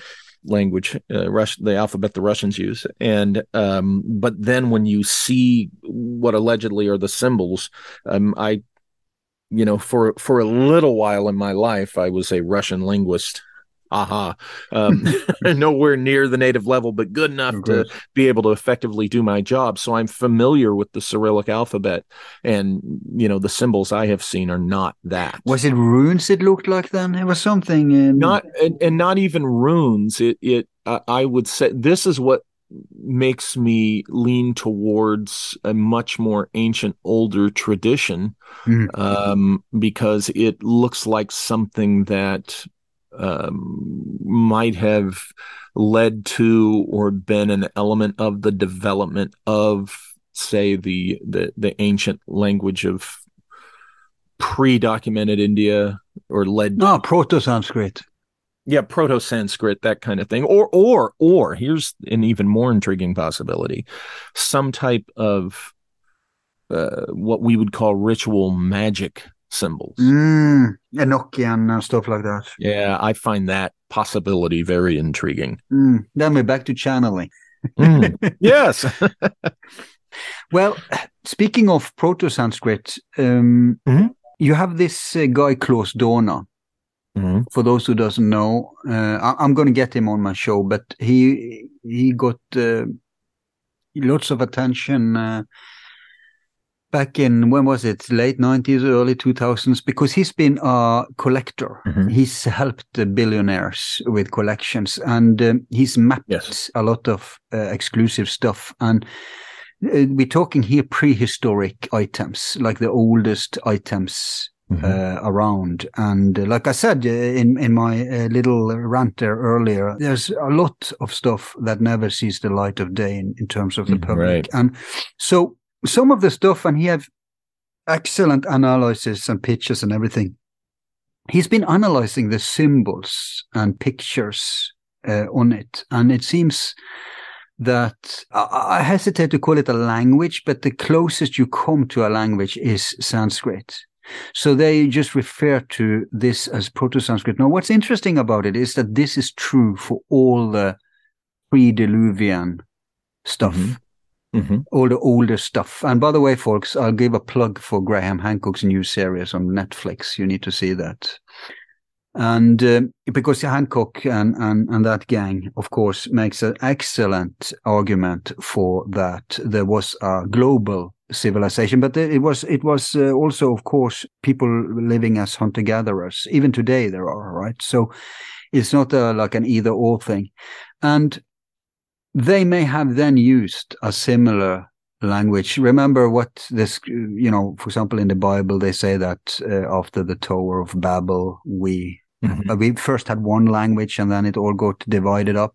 Mm-hmm. So if if people were advanced enough to go to the stars and and you know Hoagland's research and many others, it does indicate, does suggest uh, that and myths and legends and even textual things that isn't even legends, but they insist is true back in the day, mm-hmm. say that we did these things. So if if we can uh, speculate that we reached that level of of um, advancement that we could have uh, anti gravity, then even even if they had different languages, just like today, English has more or less become a global language. Mm-hmm. You would have something similar back then, and that mm-hmm. could uh, account for why all over the world these old items had similar symbols. Now, then we fast forward to the Kecksburg and other similar mm-hmm. suspicious UFOs with, with these weird language, because it's not the first UFO with a weird language on it. Right. that's, that's very common, right? Yes. So if we take it all the way, then, um, if some of these cousins of ours are coming back, right. You know, yes, you, you would expect something that looks earthly, but can't be exactly identified as one particular language. Well, you follow and, my thread? Yeah, and and remember too, we have Dellschau, who very famously wrote. Uh, I say famously; those familiar with Dellschau's material will know um, that he wrote with this weird um, symbolic code alphabet. Oh yeah, and that's e- right. E- even the organization NYMZA, which he he put in the the English alphabetical letters, right? He actually would also spell that out in the weird symbols. like weird symbols, his his code symbols, um, and so uh, much of the translation of his coded writings came from him giving that little hint and others as far as uh, breaking the code of his little secret alphabet. So you got to ask yourself, okay, what, why was he doing that? Look what he was involved with. Look at these concepts we're talking about. Was this code based on something he learned from the Sonora Aero Club guys? Were they using these symbols and were they using the ancient language that we're talking about? Yeah, it could be, it could be a homage, but it could also be very practical because remember, sure they, uh, hand in hand with the esoteric current goes another kind of mm-hmm. tech, uh, expertise, and that's mm-hmm. cryptology. Mm-hmm. It's been closely. This is what actually makes the Intel uh, world and the occult world overlap. This is it. It's not about conspiracies. It's about this mm-hmm. because the Intel world has always had this interest and esoteric has always, I, I would say at least since the uh, 1400s. And mm-hmm. uh, you, a figure like John Dee, for example, he was a spook of that mm-hmm. day, yes, of course, indeed, and he was an occult, genuine occultist. So these um, secret languages has been popular. So, and if you have something exclusive, something hot, whether it's a spiritual secret or something as mundane as a technology, you need yeah. to cover it up in. Absolutely. Right. Absolutely. Yeah. So that makes sense. Now, uh, is there more to, to glean from the German connection, Nazi connection? You said you had a theoretically lead. Um, is there more to say? Well, I, I, I, and and I've laid it out in the books. I've uh, that's the one that I have fleshed out in the books. The mystery mm. is what happened to the American group. Now, um, in recent last couple of years, I've found uh, real interesting possibilities with um, the Cosmos Club research that uh, Daniel List has been doing, because I have an origin contact to connection to the Cosmos Club. Samuel Tillman, who was identified as one of the crewmen on one of the airship, mystery airships um, of the 1890s, he was a documented member of this Cosmos Club. Uh, back, back up here. Uh, not everyone is familiar with the Cosmos Club. Mm-hmm. Could you give a brief outline of that first? The Cosmos Club was a is a, a private organization that I believe led to the um, creation of the National Geographic Society here in the states, mm. but it it was a group of explorers um, scientists, engineers, um, you know, wealthy financiers, that kind of thing, um, and several military members. Um, there's a big Navy connection to it. And Samuel, what, what time frame are we talking about here? Oh, it it, it began in. Um, uh, I don't have the exact year in front of me. The 19th century is when it was founded, and they were part of a lot of um, uh, the backing of um, expeditions and such. Oh, wow. It, uh, like I said, it led to the National Cosmos Club. It was found. Oh, okay. It was founded by John Wesley Powell. I knew that, but in 1878, so a little later than I was thinking. Um, it started as a gentleman's club for those interested in science, and it uh, really became very influential among uh, explorers and researchers and the like. And there definitely has been um, a Navy and uh, military connection yeah. here.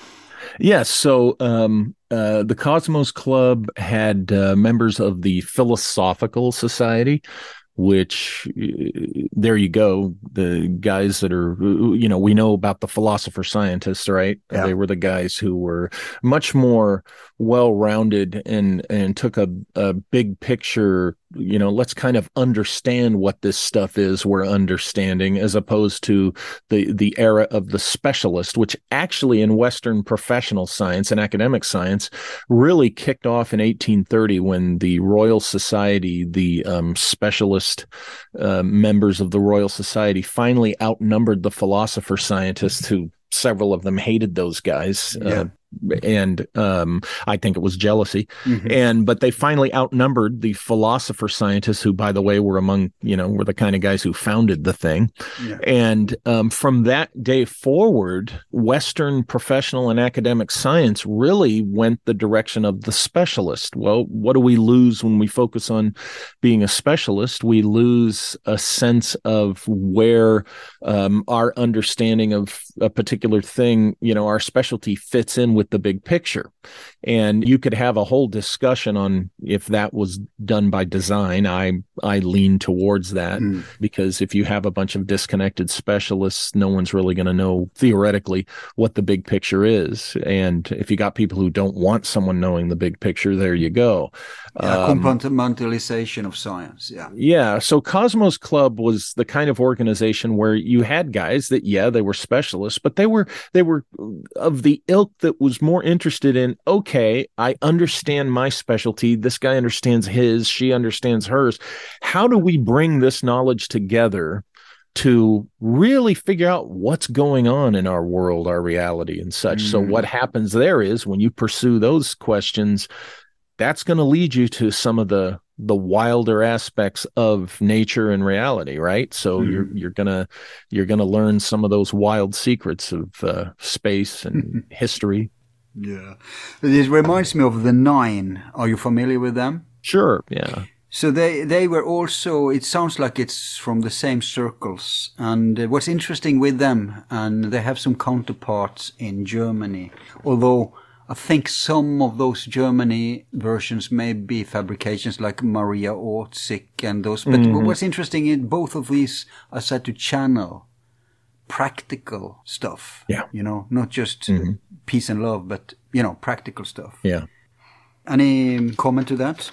Well, as I said before, when we were talking about this, um, that channeling. The channeling may may be a, a red herring. It could have been a, a, a cover, a ruse mm. for the the passing of uh, you know actual information. Yeah. Um, so yeah, because because it's very rare you can find channeling with uh, you know something tangible, something practical. The issue, yeah, the issue I have with the popular notion of of channeling. I, I'm somebody who comes from the perspective of I don't have problem a problem with um, paranormal mm. uh, phenomena, so-called paranormal phenomena. I don't have a problem with the concepts that you find in the discussion of the paranormal. Okay, I think there's something to the reality of these kinds of things. Where I'm coming from is I don't buy every claim mm.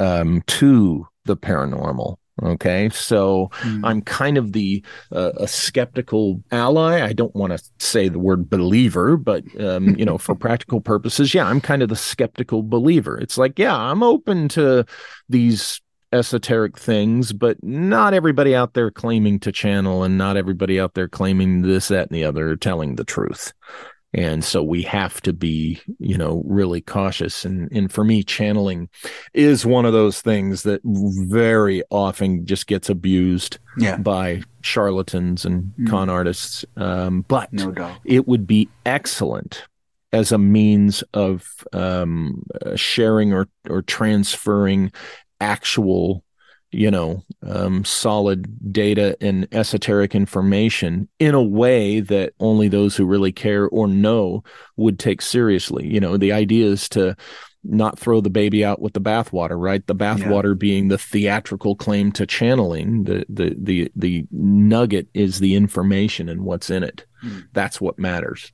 Mm. Now, origin. I'm assuming that's not just referencing the pre-flight period of the airships, um, assuming you're actually pointing all the way back to the uh, ancient world, right? Right. I well, I think that the information, the whole thing suggests that we're talking about um, a, uh, a, a, an esoteric philosopher scientist culture who um, had uh, sometime way back uh, somebody had gotten their hands on this information, this what we would call lost technology of a forgotten civilization. and had worked to develop it. You had, you know, in France, the um, Angelic Society, of course, which many believe was a group that uh, influenced Jules Verne. That Jules mm. Verne was actually writing about real things so to speak, you know, or, or things that were actually being pursued. Um, that's just one example. So um, I, I, think by the time you get to NYMZA, yeah, this is just the German, a, let's say a, not the only, but a German variant of this idea of you got your hands on esoteric information. What are you going to do with it? Let's develop it and apply it in a practical way.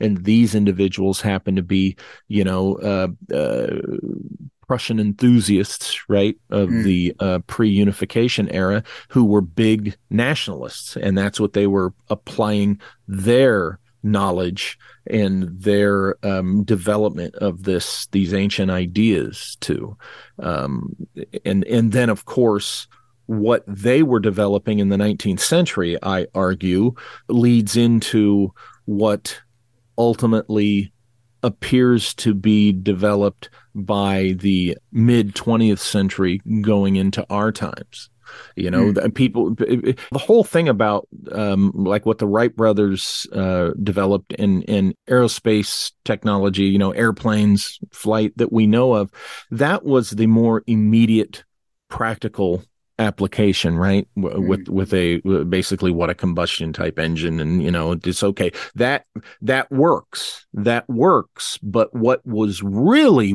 uh, being pursued by these other more um, esoterically inclined groups was something more advanced than right. just the airplane as we know it. Mm. And um, I think that because we went through two world wars and we went through all sorts of other weird political things going on in the world, um, the the development of these things got delayed beyond what was being what could be applied immediately for war efforts, um, and then after World War II, um, they picked it up again.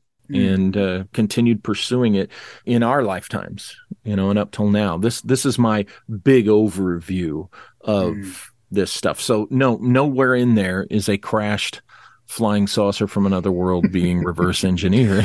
no, but but it isn't unthinkable that it's not just scriptures. It could be some piece of tech they came over it, in because uh, yeah. remember we're talking about a time period where suddenly another en vogue thing was excavations. Yeah. You know, archaeology mm-hmm. yeah. came to its right, and someone may have stumbled over something and you can bet that that will not come out in the public uh, if it's Right.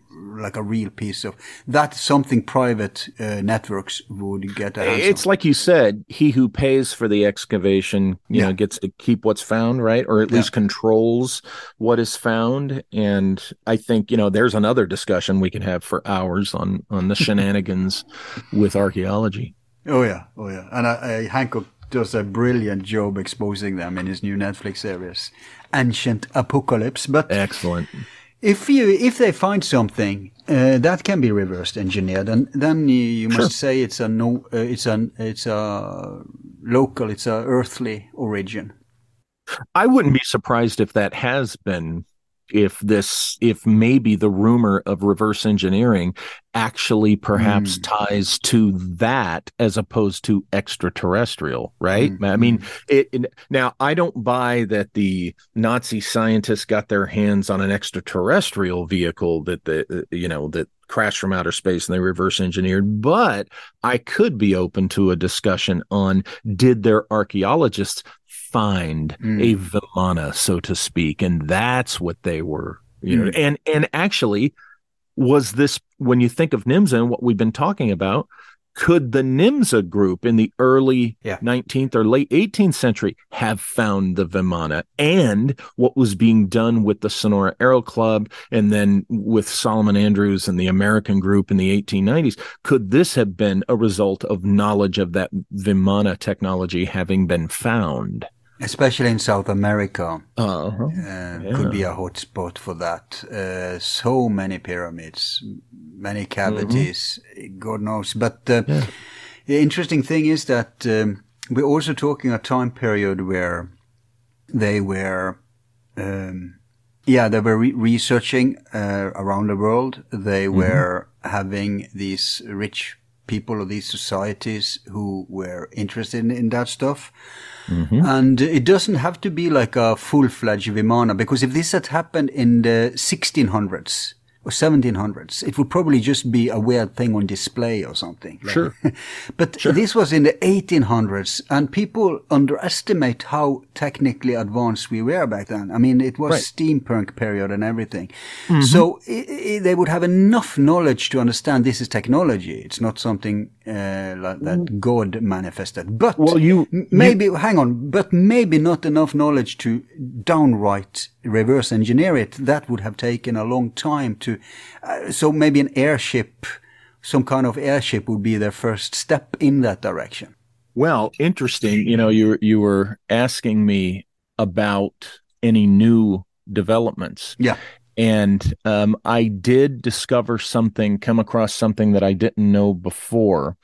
And that was that there was a method of propulsion that was developed and published in 1849. Okay. Mm-hmm. And that was the year before Dellschau talks about the Sonora Aero Club existing. Mm. And gosh, let me see. I've got the uh, let let me let me get the guy's name for you because Yep. it's, it's very important, Yeah. and I look at it as um, a very important aspect of this. Let me grab it. Boy, 1849. That's far back. Oh my gosh. I thought I had it out there. I think I've got it right here. I, I, I apologize, but this this is a very good point. If I can find what I did with that copy of that book, well, I'll be darned. It's not sitting here. I what I wanted to tell you about was the name of the author, and I want to say uh, Racine, but I'm not sure that's right. I apologize. I don't have the book right in front of me What, what, what language, what, what country are we talking about here? he was one of the two that he was the associate of one of the the guys who he was one of the guys who developed the the uh, study of the law of thermodynamics Oh, okay, okay. So um and he's the one who came up with this method of propulsion that he does he he uh, published a diagram of how this works Mm. and it is identical to what Dellschau draws as Mm. the, the apparatus of propulsion and power of the Sonora, Sonora Aero Club airships. Hmm. And so, therefore, what am I saying? What I'm saying is this suggests that there's very much an earthly uh, development of whatever ancient might have been found. Um, but because it's so virtually identical to what Dellschau claims the Sonora Aero Club did, again, to be fair and honest, we have to we have to admit that well, maybe Dellschau made this up and use this Racine method, if I'm getting the the name right. Hmm. But uh, you know, so uh, this is something that I didn't know at the time that I wrote this book, Hmm. and I I see it as um, kind of a uh, Very suspicious. well, it, it it it was a breakthrough um, in knowledge for me because you know I like to um, Connect the dots, yeah. I like yeah. yeah, yeah I, I like to be accurate. I like to present the best I you know the most accurate information that I can. I don't like to be willy nilly with um, this stuff. You know, Sure, sure. so. But uh, I had um, I'm doing a series called um, Man Tesla Man of Light with Canadian Stacy James, and we're going through. We went through. I've already um, for my members, uh, my web sub- subscribers, they already can uh-huh. hear part one. But one thing that struck me when we went through the history of electrical engineering, because uh, the mm-hmm. first two episodes is not about Tesla, it's about everyone who came before him, because Tesla is just the peak of a wave. Right. It's not like like he came out of nowhere. So, Right. but what struck me when he went through person after person, although these are very tan- like hands-on people, practical people, engineers, mm-hmm. right? Um, they would be best defined as these philosopher scientists because so many of them were into different kinds of mysticism and esotericism. And one of them was involved with the Rosetta Stone, for example. So I, I find that link between these early 1800s uh, engineers who lifted civilization Mm-hmm. and their interest in stuff like esoteric, spiritualism, ancient stuff. Mm-hmm. I find that highly interesting. Oh yes. I, I, I don't think that's a coincidence to put it like that. Later comes these nuts and bolts guys, these compartmentalist guys, these so-called specialist eggheads who, who doesn't seem the, we have, I don't know if this expression translates, but we have an expression saying you can't see the uh, forest for the trees. mm-hmm. You understand the meaning? Do you have Yes. that in English? Yeah. Oh, it's- yeah. Oh, yeah. th- that's how they are operating, right? They are, Sure. are na- navel gazers. Yeah, that they are what I call the bean counters and, and such. By, Yes, by the way, yes. in the interest of being accurate here, I pulled up my research on this. The gentleman's name was Macquorn Rankine, not Racine, Rankine, R A N K I N E. Weird name. Frenchman? Yeah, I, I, I think he, I no, he, he might have been Scottish. I'm not sure, but he was a fa- he was one of the founders of the field of thermodynamics, Mm. and what he came up with was the Rankine turbine, turbine. So if you look at the Rankine turbine, it is virtually identical to what Dellschau um, claims Peter Mennis applied to the uh, Sonora Aero Club Arrows flying machines um, a year after Rankine published this and his diagram and everything. Ah, you, you know what your next uh, task is going to be, right? Was that? Finding a connection between uh, Rankine and the leader of the club. That's exactly. and that's exactly where I'm going with that. And by the way, here's the thing just because it doesn't mean Dellschau was making this up. Just because we essentially have the Rankine turbine, turbine, sorry, the Rankine turbine engine process in these alleged flying arrows, um, it doesn't mean Dellschau was making that up. Um, it could be that Mennis liked the process. Remember, the secret to what Mennis was doing was the fuel he used. So it could it looks like what Mennis did was um, use the uh, Rankine turbine, but his own special fuel that Mm. Resulted in it made the flight apparatus work. what Um, fuel did Rankine use? Do you know?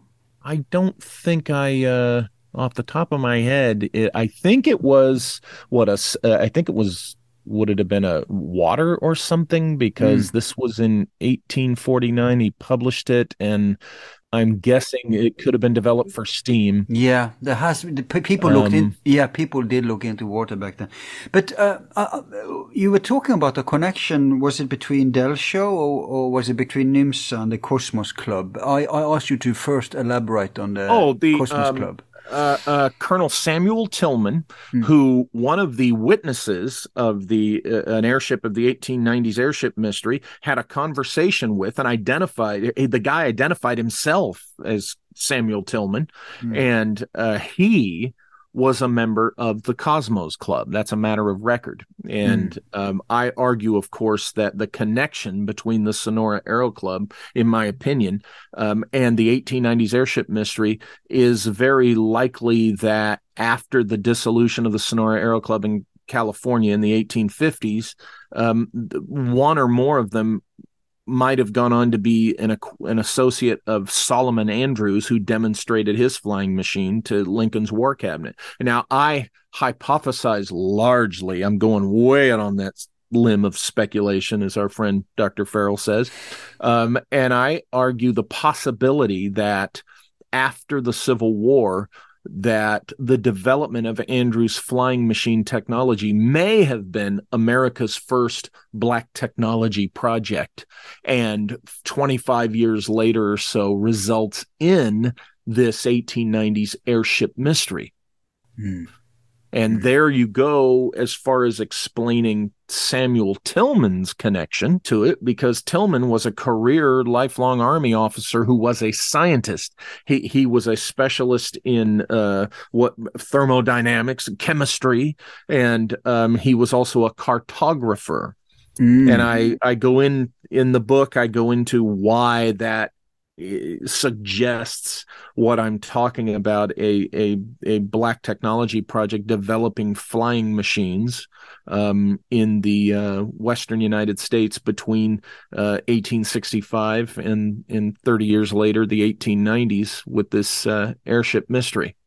Mm. Um, it's it's all suggestive. It's hypothetical, but it's really intriguing when you look at the context of what was going on and you look at the the people identified as being involved. Yeah.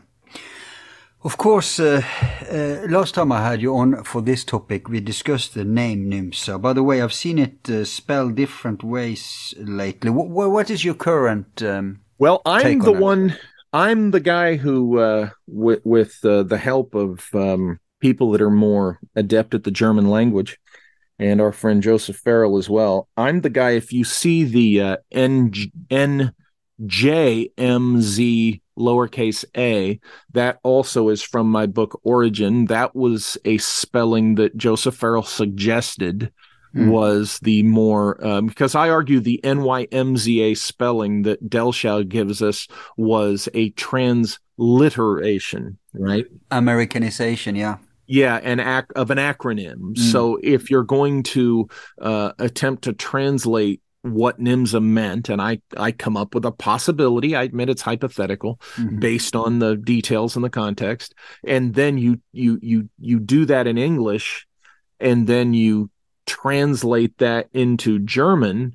Well, your the letters of your acronym are going to change, and and the NJMZ lowercase a is one suggested possibility of a translation via transliteration, transliteration via translation. Uh, and remind us what that stands for. Oh boy. Oh, this is this is oh my gosh, this is the worst question. Let me see. I, I usually have this marked. Yeah, but um, I mean, I mean, uh, translated at least to English? Well, I like to I, I like to yikes. I like to read it out because right. um it, uh, it, it it's the national uh, I'm sorry, the nationalist mm. which we know there's a difference between national and mm-hmm. nationalist, mm-hmm. right? Mm-hmm. The nationalist um ex what is it? Ex the, the nationalist exploration or exploratory airship organization, agency, department, so to speak. Wow. If that if that makes sense, is is um, that's off the uh, the top of my head. Pro, pro, pro, proper, properly German bureaucratic name. Alrighty, here here we go. I've got it. I've got it right here. Um, my translation is to your defense you didn't know what we were going to discuss before i called you up um, now i have the well now Gosh darn Rudy. I, and it is a long time since you delved into this. So, yeah, this is seven years since I wrote this book and did this. Now, I do have the mission statement that I, now this is all hypothetical. NYMZA is, I think, a distinctly Prussian nationalist organization dedicated to a unified Germany's global superiority in active pursuit of influence and exploitation of the natural resource and sources and industry of the Americas. Yeah. Um, and here, here's what I got. I came down to the Nationalist Pursuit Exploration. Um, that's hyphenated airship program office. That's my best mm. hypothetical translation. Um, now in German, I'm going to really chop this up. I apologize to all the German speakers. The Nationalistisch Jagdflugzeug Maschinen Zalungsamt. Ah, that makes sense in Norwegian too. Yeah, that's where the NJMZ lowercase a comes from. Mm. Jagerfly, we would say in Norwegian. Yeah, yeah, Jagdflugzeug. Mm-hmm. and believe me, I'm not a German linguist. I had help with that from people who speak yeah. German. Now, I've even had German speakers come at me and say, "Oh, that's garbage." Well, you're talking to idiots. While I had actual Germans saying, "No, no, that's that's right." So, mm, right, you know, it, well, um, it, it's. I mean, but this is a a, a detour because uh, what, what, I wanted to get at was uh-huh. another contextual piece of uh, musing, which okay. adds a puzzle piece here for for people who who need to know the context, and that's that. Germany back then mm-hmm. was you're very right that they were pursuing like everyone else uh, it was this geopolitical fight that we see going on even today. And Mm-hmm. back then, Germany was allied with the Ottoman Empire. Yeah. And the Ottoman Empire had their hands on the hot spots like Mm-hmm. the Middle East, Jerusalem, all that stuff, and Egypt. Mm-hmm.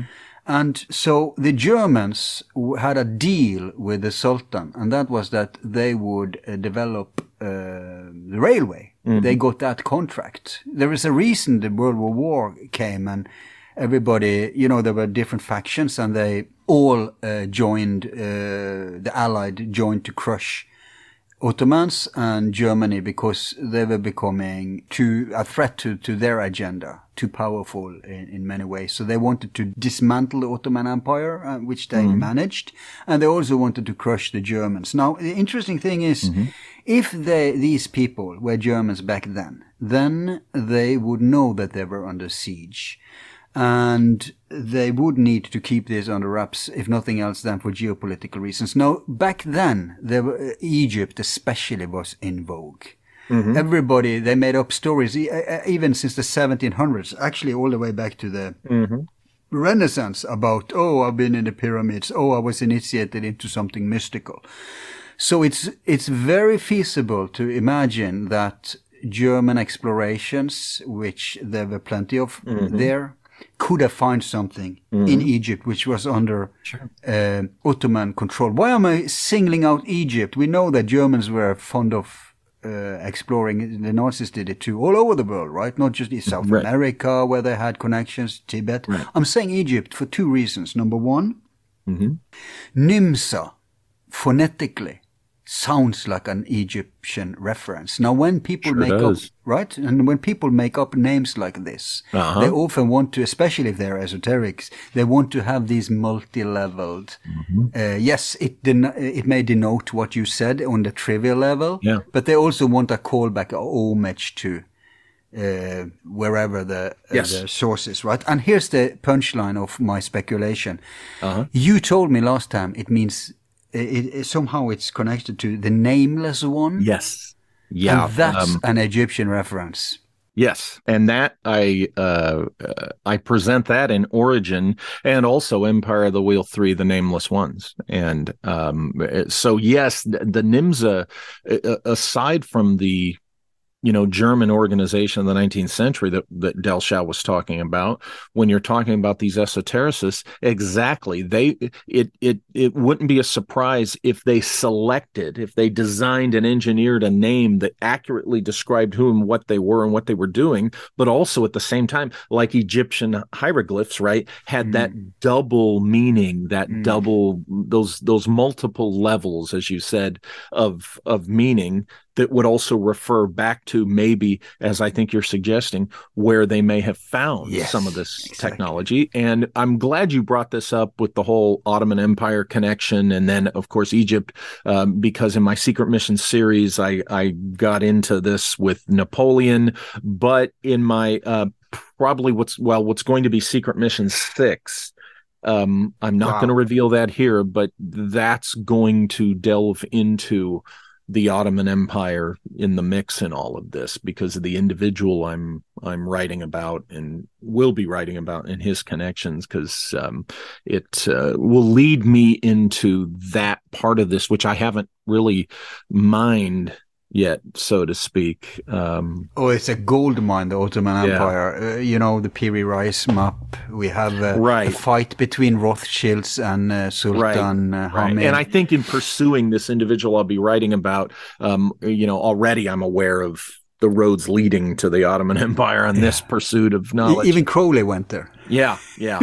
in his young so it's, it's I'm I, I'm glad you brought that up because that's kind of the direction that I'm already on my way to. So um, Okay, we will have you back for Yeah, sure, Uh, and, and in fact, we'll have you back also for uh, the. Uh, you were talking about your series. Let's see here. Uh, I, I told you before it's so hard to find all your Secret- books in one list, but uh, you have two b- series: your Secret Mission, Uh-huh. your Empire of the Wheel. Yes. So this is okay. So this book you're talking about now with the Ottoman Empire is part of the Secret Missions. Uh, it will be, yeah. It is this in it. the individual whom it's about, yeah, that's it's going to be in the Secret Missions series. It, it, will be Secret Missions six. I have to go back and finish volume two of number four, which is the Esoteric Napoleon, and ah. um, then I will jump into this uh, number six. This this is long overdue for me. This individual has popped up in my research and interests for um, some years now, so it, it's time that I. Uh, yeah. finally took a dive into it and um, yeah now well, it's my, also t- mm-hmm. yeah go on I, I just we'll get to that i was going to tell you where everything could be found as far as my catalog goes. yeah let's hear oh um, i i have um, a new website that's uh, being put together it's uh, my the name of my publishing company the main head masthead is lost continent library. So at lostcontinentlibrary.com there's a link to walter bosley.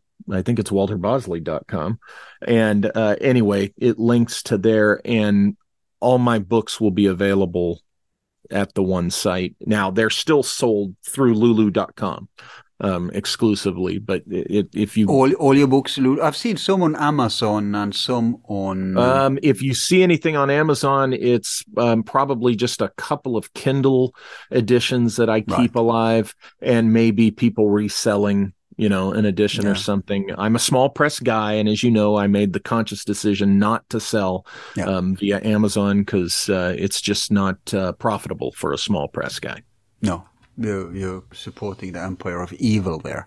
but uh, while we are at your book, so we have covered uh, number two, uh, Sir Richard Francis uh-huh. Burton. But next time I have you on, I think we should mm-hmm. cover number. Is it number one, the one about the Templars? Yeah, and Juan Cabrillo. Yes, absolutely. That's number one. Okay, that would be fascinating to talk about. I love it. Um, yeah, I, I, just need to read up on it before okay. that. So uh, I suggest uh, when um, you know I'm up here in the dark north and it's getting darker by by the minute, but um, when uh, the sun is turned and uh, spring is in the air, I suggest uh-huh. we hook up again. And Let's do it. by it. then I'll try to have familiar myself with your book Secret Missions: The Hidden Legacy of Old California. Alrighty, that's the one.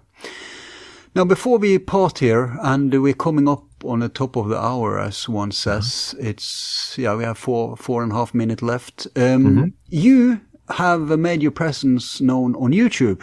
Yes, direct people there. Uh, the Walter Bosley channel at YouTube. It's easy to find, and I do a live stream uh, Sunday nights um, at 6 p.m. Pacific Standard Time and um, I have just recently um, changed things around to where I can now do interviews myself, have guests, and oh, uh, nice. I've done that uh, a, a, couple of times already since starting this three weeks ago.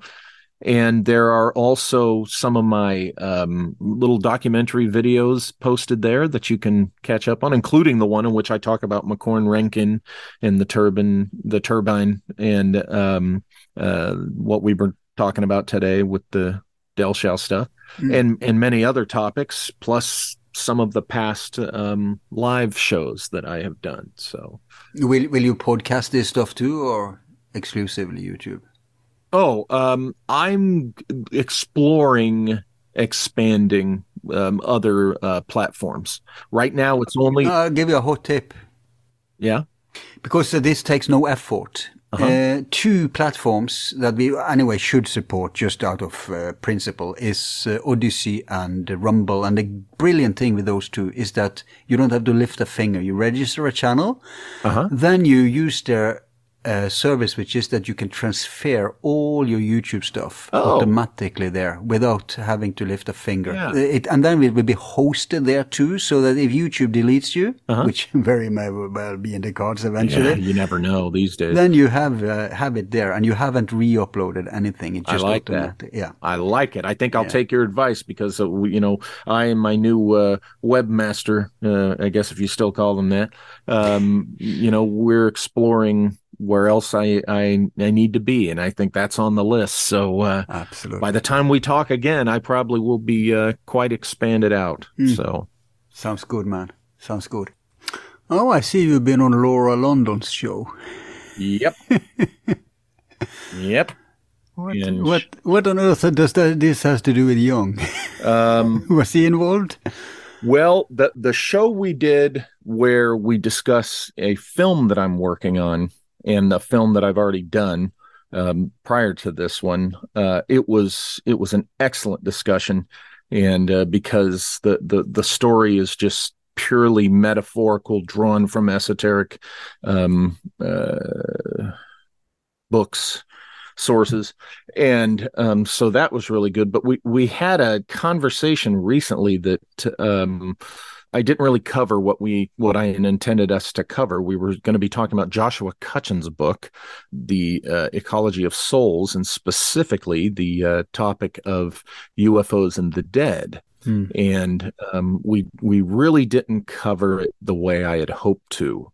So the and I don't know if I take the blame for that. I, I should have driven the uh, discussion better than I did. I was hoping that the Jungian perspective on UFOs and the dead would make for a fascinating discussion, Mm. talking about what was in the book. But we didn't we didn't get there, so No. that was kind of disappointing. That's a problem with uh, authors like you. You've you've been like Farrell. Actually, you've been all over the place, right? So if someone has you in one show, Yeah, and and and, and it, it, if it's a quality show, it's bound to go a little deeper than just touch. It's not uh, coast to coast, right? So then, bam, suddenly the clock is upon you.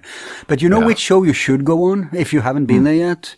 Richard Yes. Hoagland's show, because your stuff Oh, is. Oh, I have. Oh, you have been. In, in Okay. fact, funny thing is, that's where I met Laura London because she was um, kind of working as his producer for a while, and she's the one that scheduled me on his show um, Ah, yeah, she was a um, what you say a stand-in, not a stand-in, but Right, um, yeah. when someone is on vacation. Yeah, the real producer is. Um, Cy- Cythera or Kin, Kin oh yeah, yeah, yeah. She's the real. She's the boss. I'm thinking of uh, my friend who he's such a good friend that I forgot his name. Andrew. Okay. oh yes, Andrew. Andrew. I've heard her mention. Yeah, yeah. So I've been on uh, Richard's show a couple of times actually over the years, but not recently. No. Okay, but we can reminisce uh, later. Uh, Mm-hmm. I, I suggest we go. Let's do it.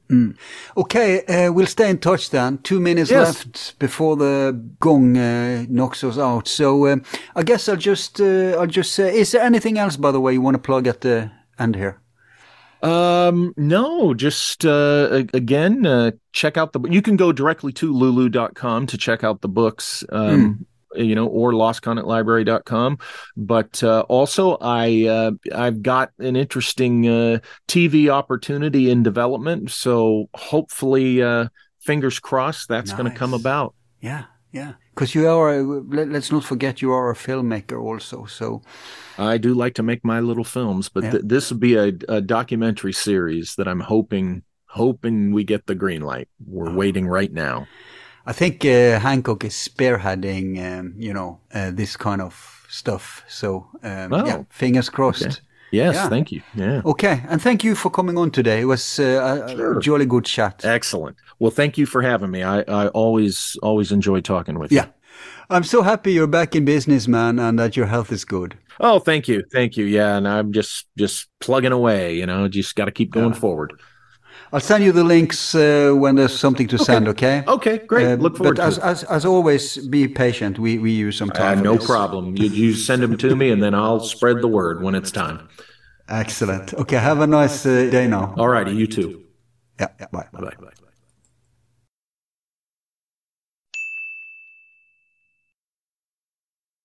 Now, as we touched briefly in the show, there is an argument for a natural development of this exotic science without any help from our ancestors or from ancient or current aliens, etc. Now, not denying necessarily neither that they exist, uh, but nor that they have may have helped. I mean, those are two different matters.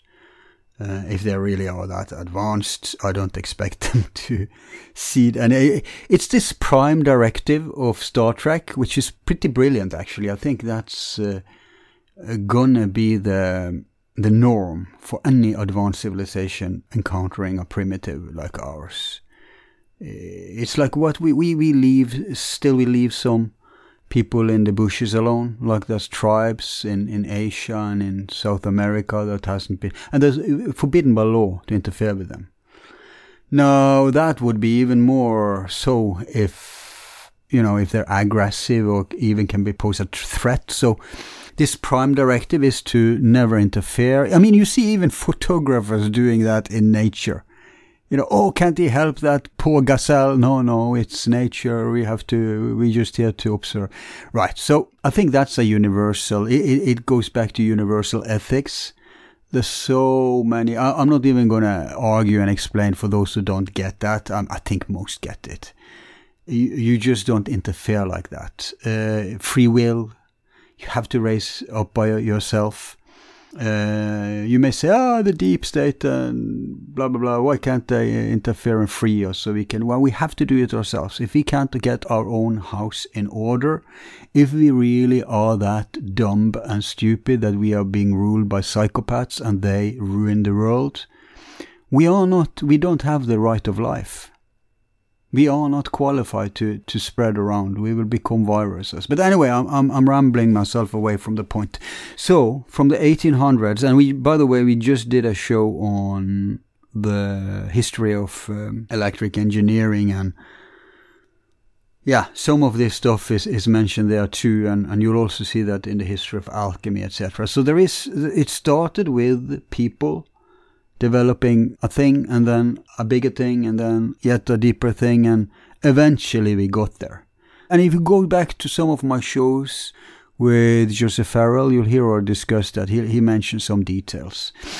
So I don't know about these back engineered programs. Look, if we left a car uh, among the Stone Agers, what do you think would happen? Would they start back engineering it? I think they would start worshipping it as a cargo cult.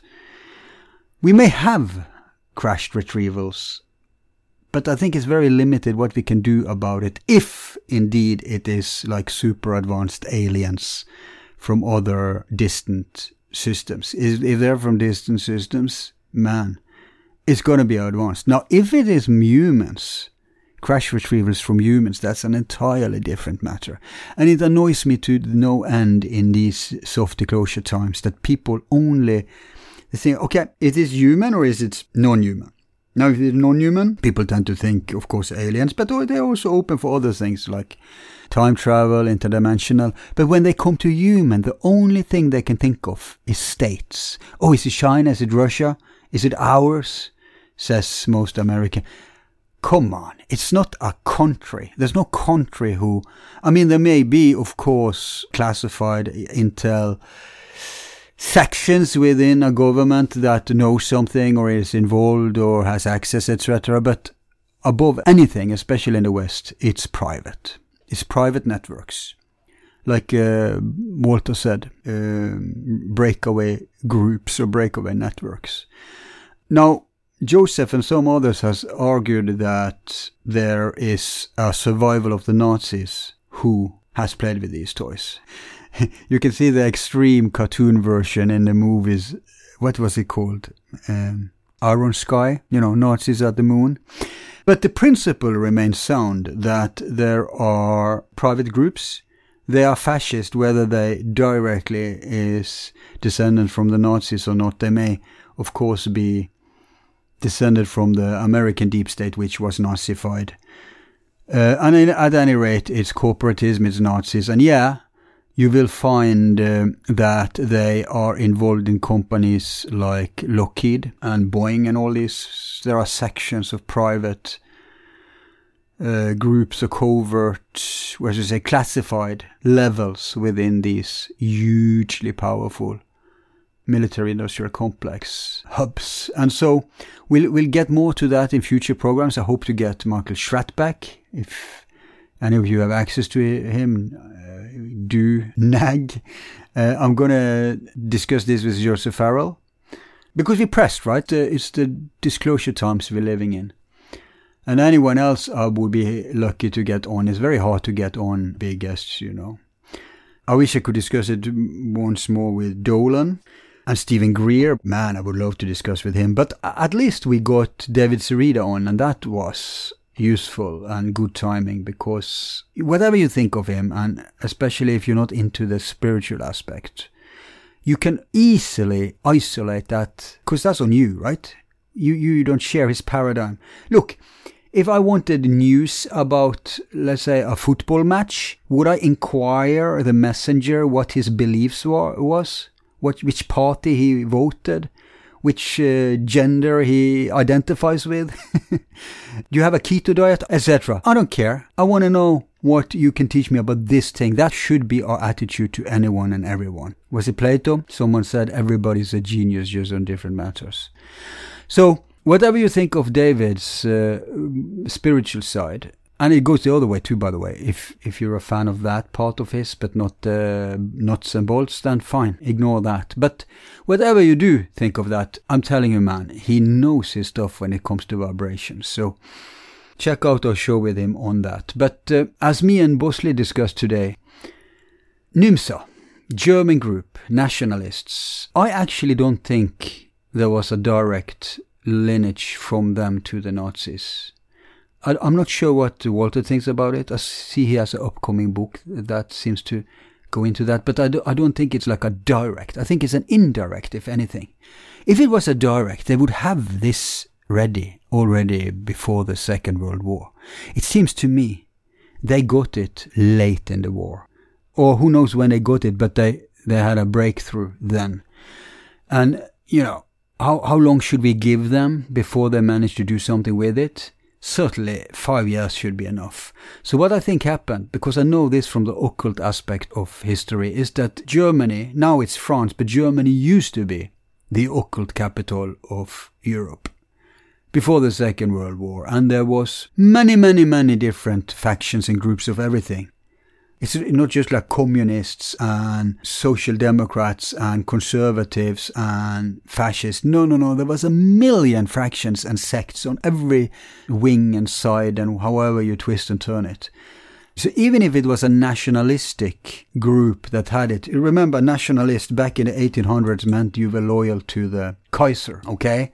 So it was a completely different type of, and, and many of the Kaiser people were enemies with Hitler and, and the Nazis. But the point is, the Nazis smacked down on all these groups. They wanted monopoly. Not only that, they wanted their material, which they got. And even Nazi sympathizing, even Thule, I think, was, was shut down. List Society was shut down. These were instrumental in, in bringing the Nazis to power. Had many famous Nazis in them. The Germana Orden or whatever, the new Templar Orden or Templar Orden or something. So all these groups were smacked down and many, many, many more. Now, I think it just stands to reason that at some point they got their claws in because they, it wasn't just occult secret. They wanted all kinds of secret and they wanted the, the scientists to work for them. And those who refused but were too brilliant to ignore or, or let go, etc., were forced. We see that in, uh, go back to one of our very early shows, me and Joseph discuss the scientists who were working on the bell. Some of them we don't, we know very little about and, and though they disappeared. Others became big shots in NASA, for example. Kurt Debus and, and but there's many many. You go back and hear the early shows. Uh, I, am just bad with names.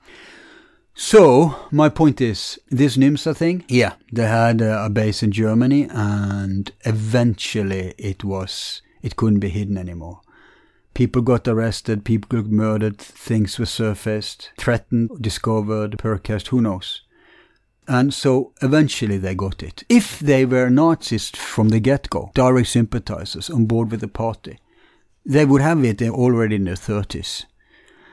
And if they could use these things for flight already back in the day, no way the Nazis would need like 20 years before anything happened with it.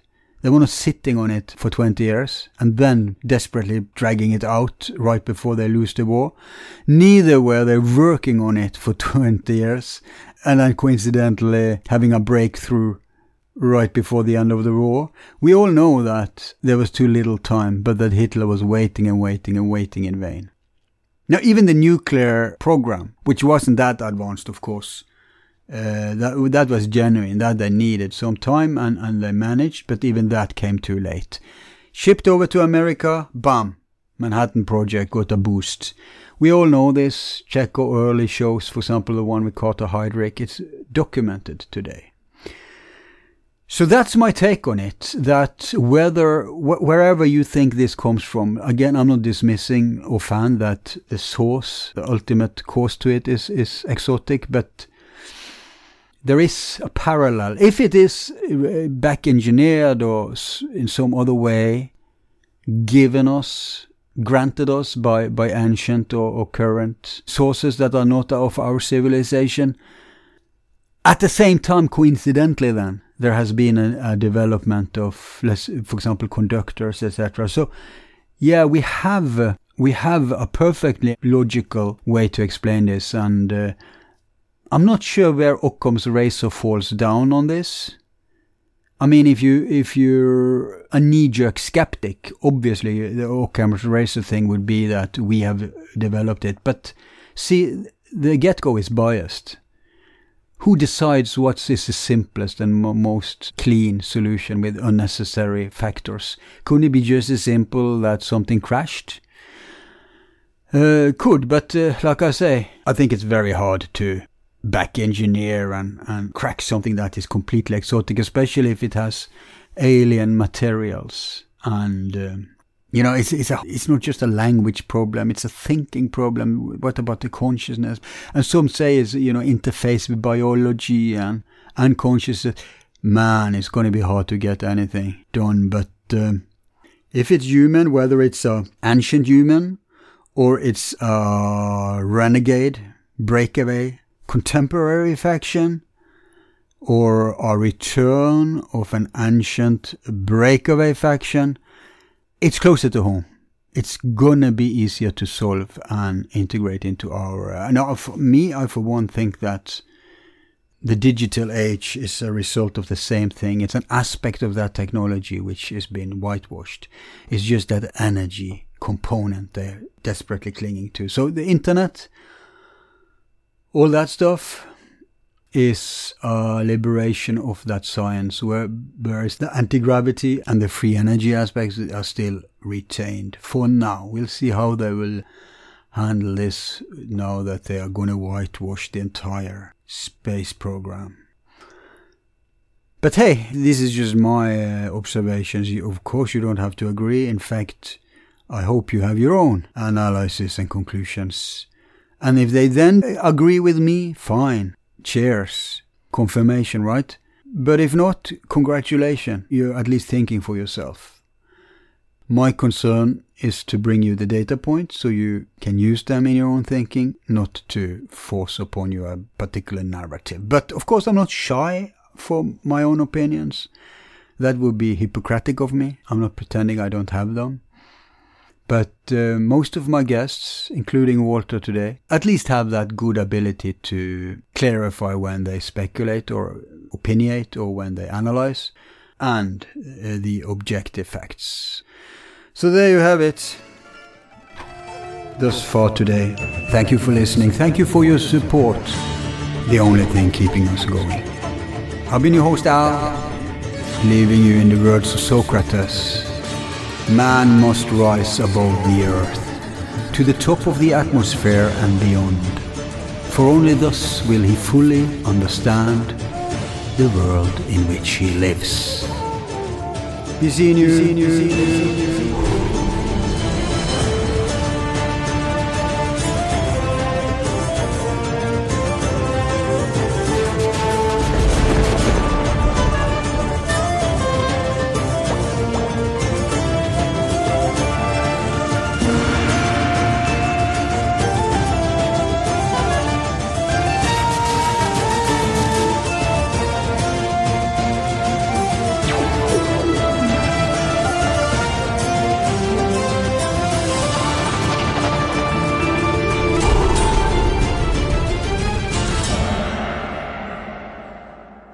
Number one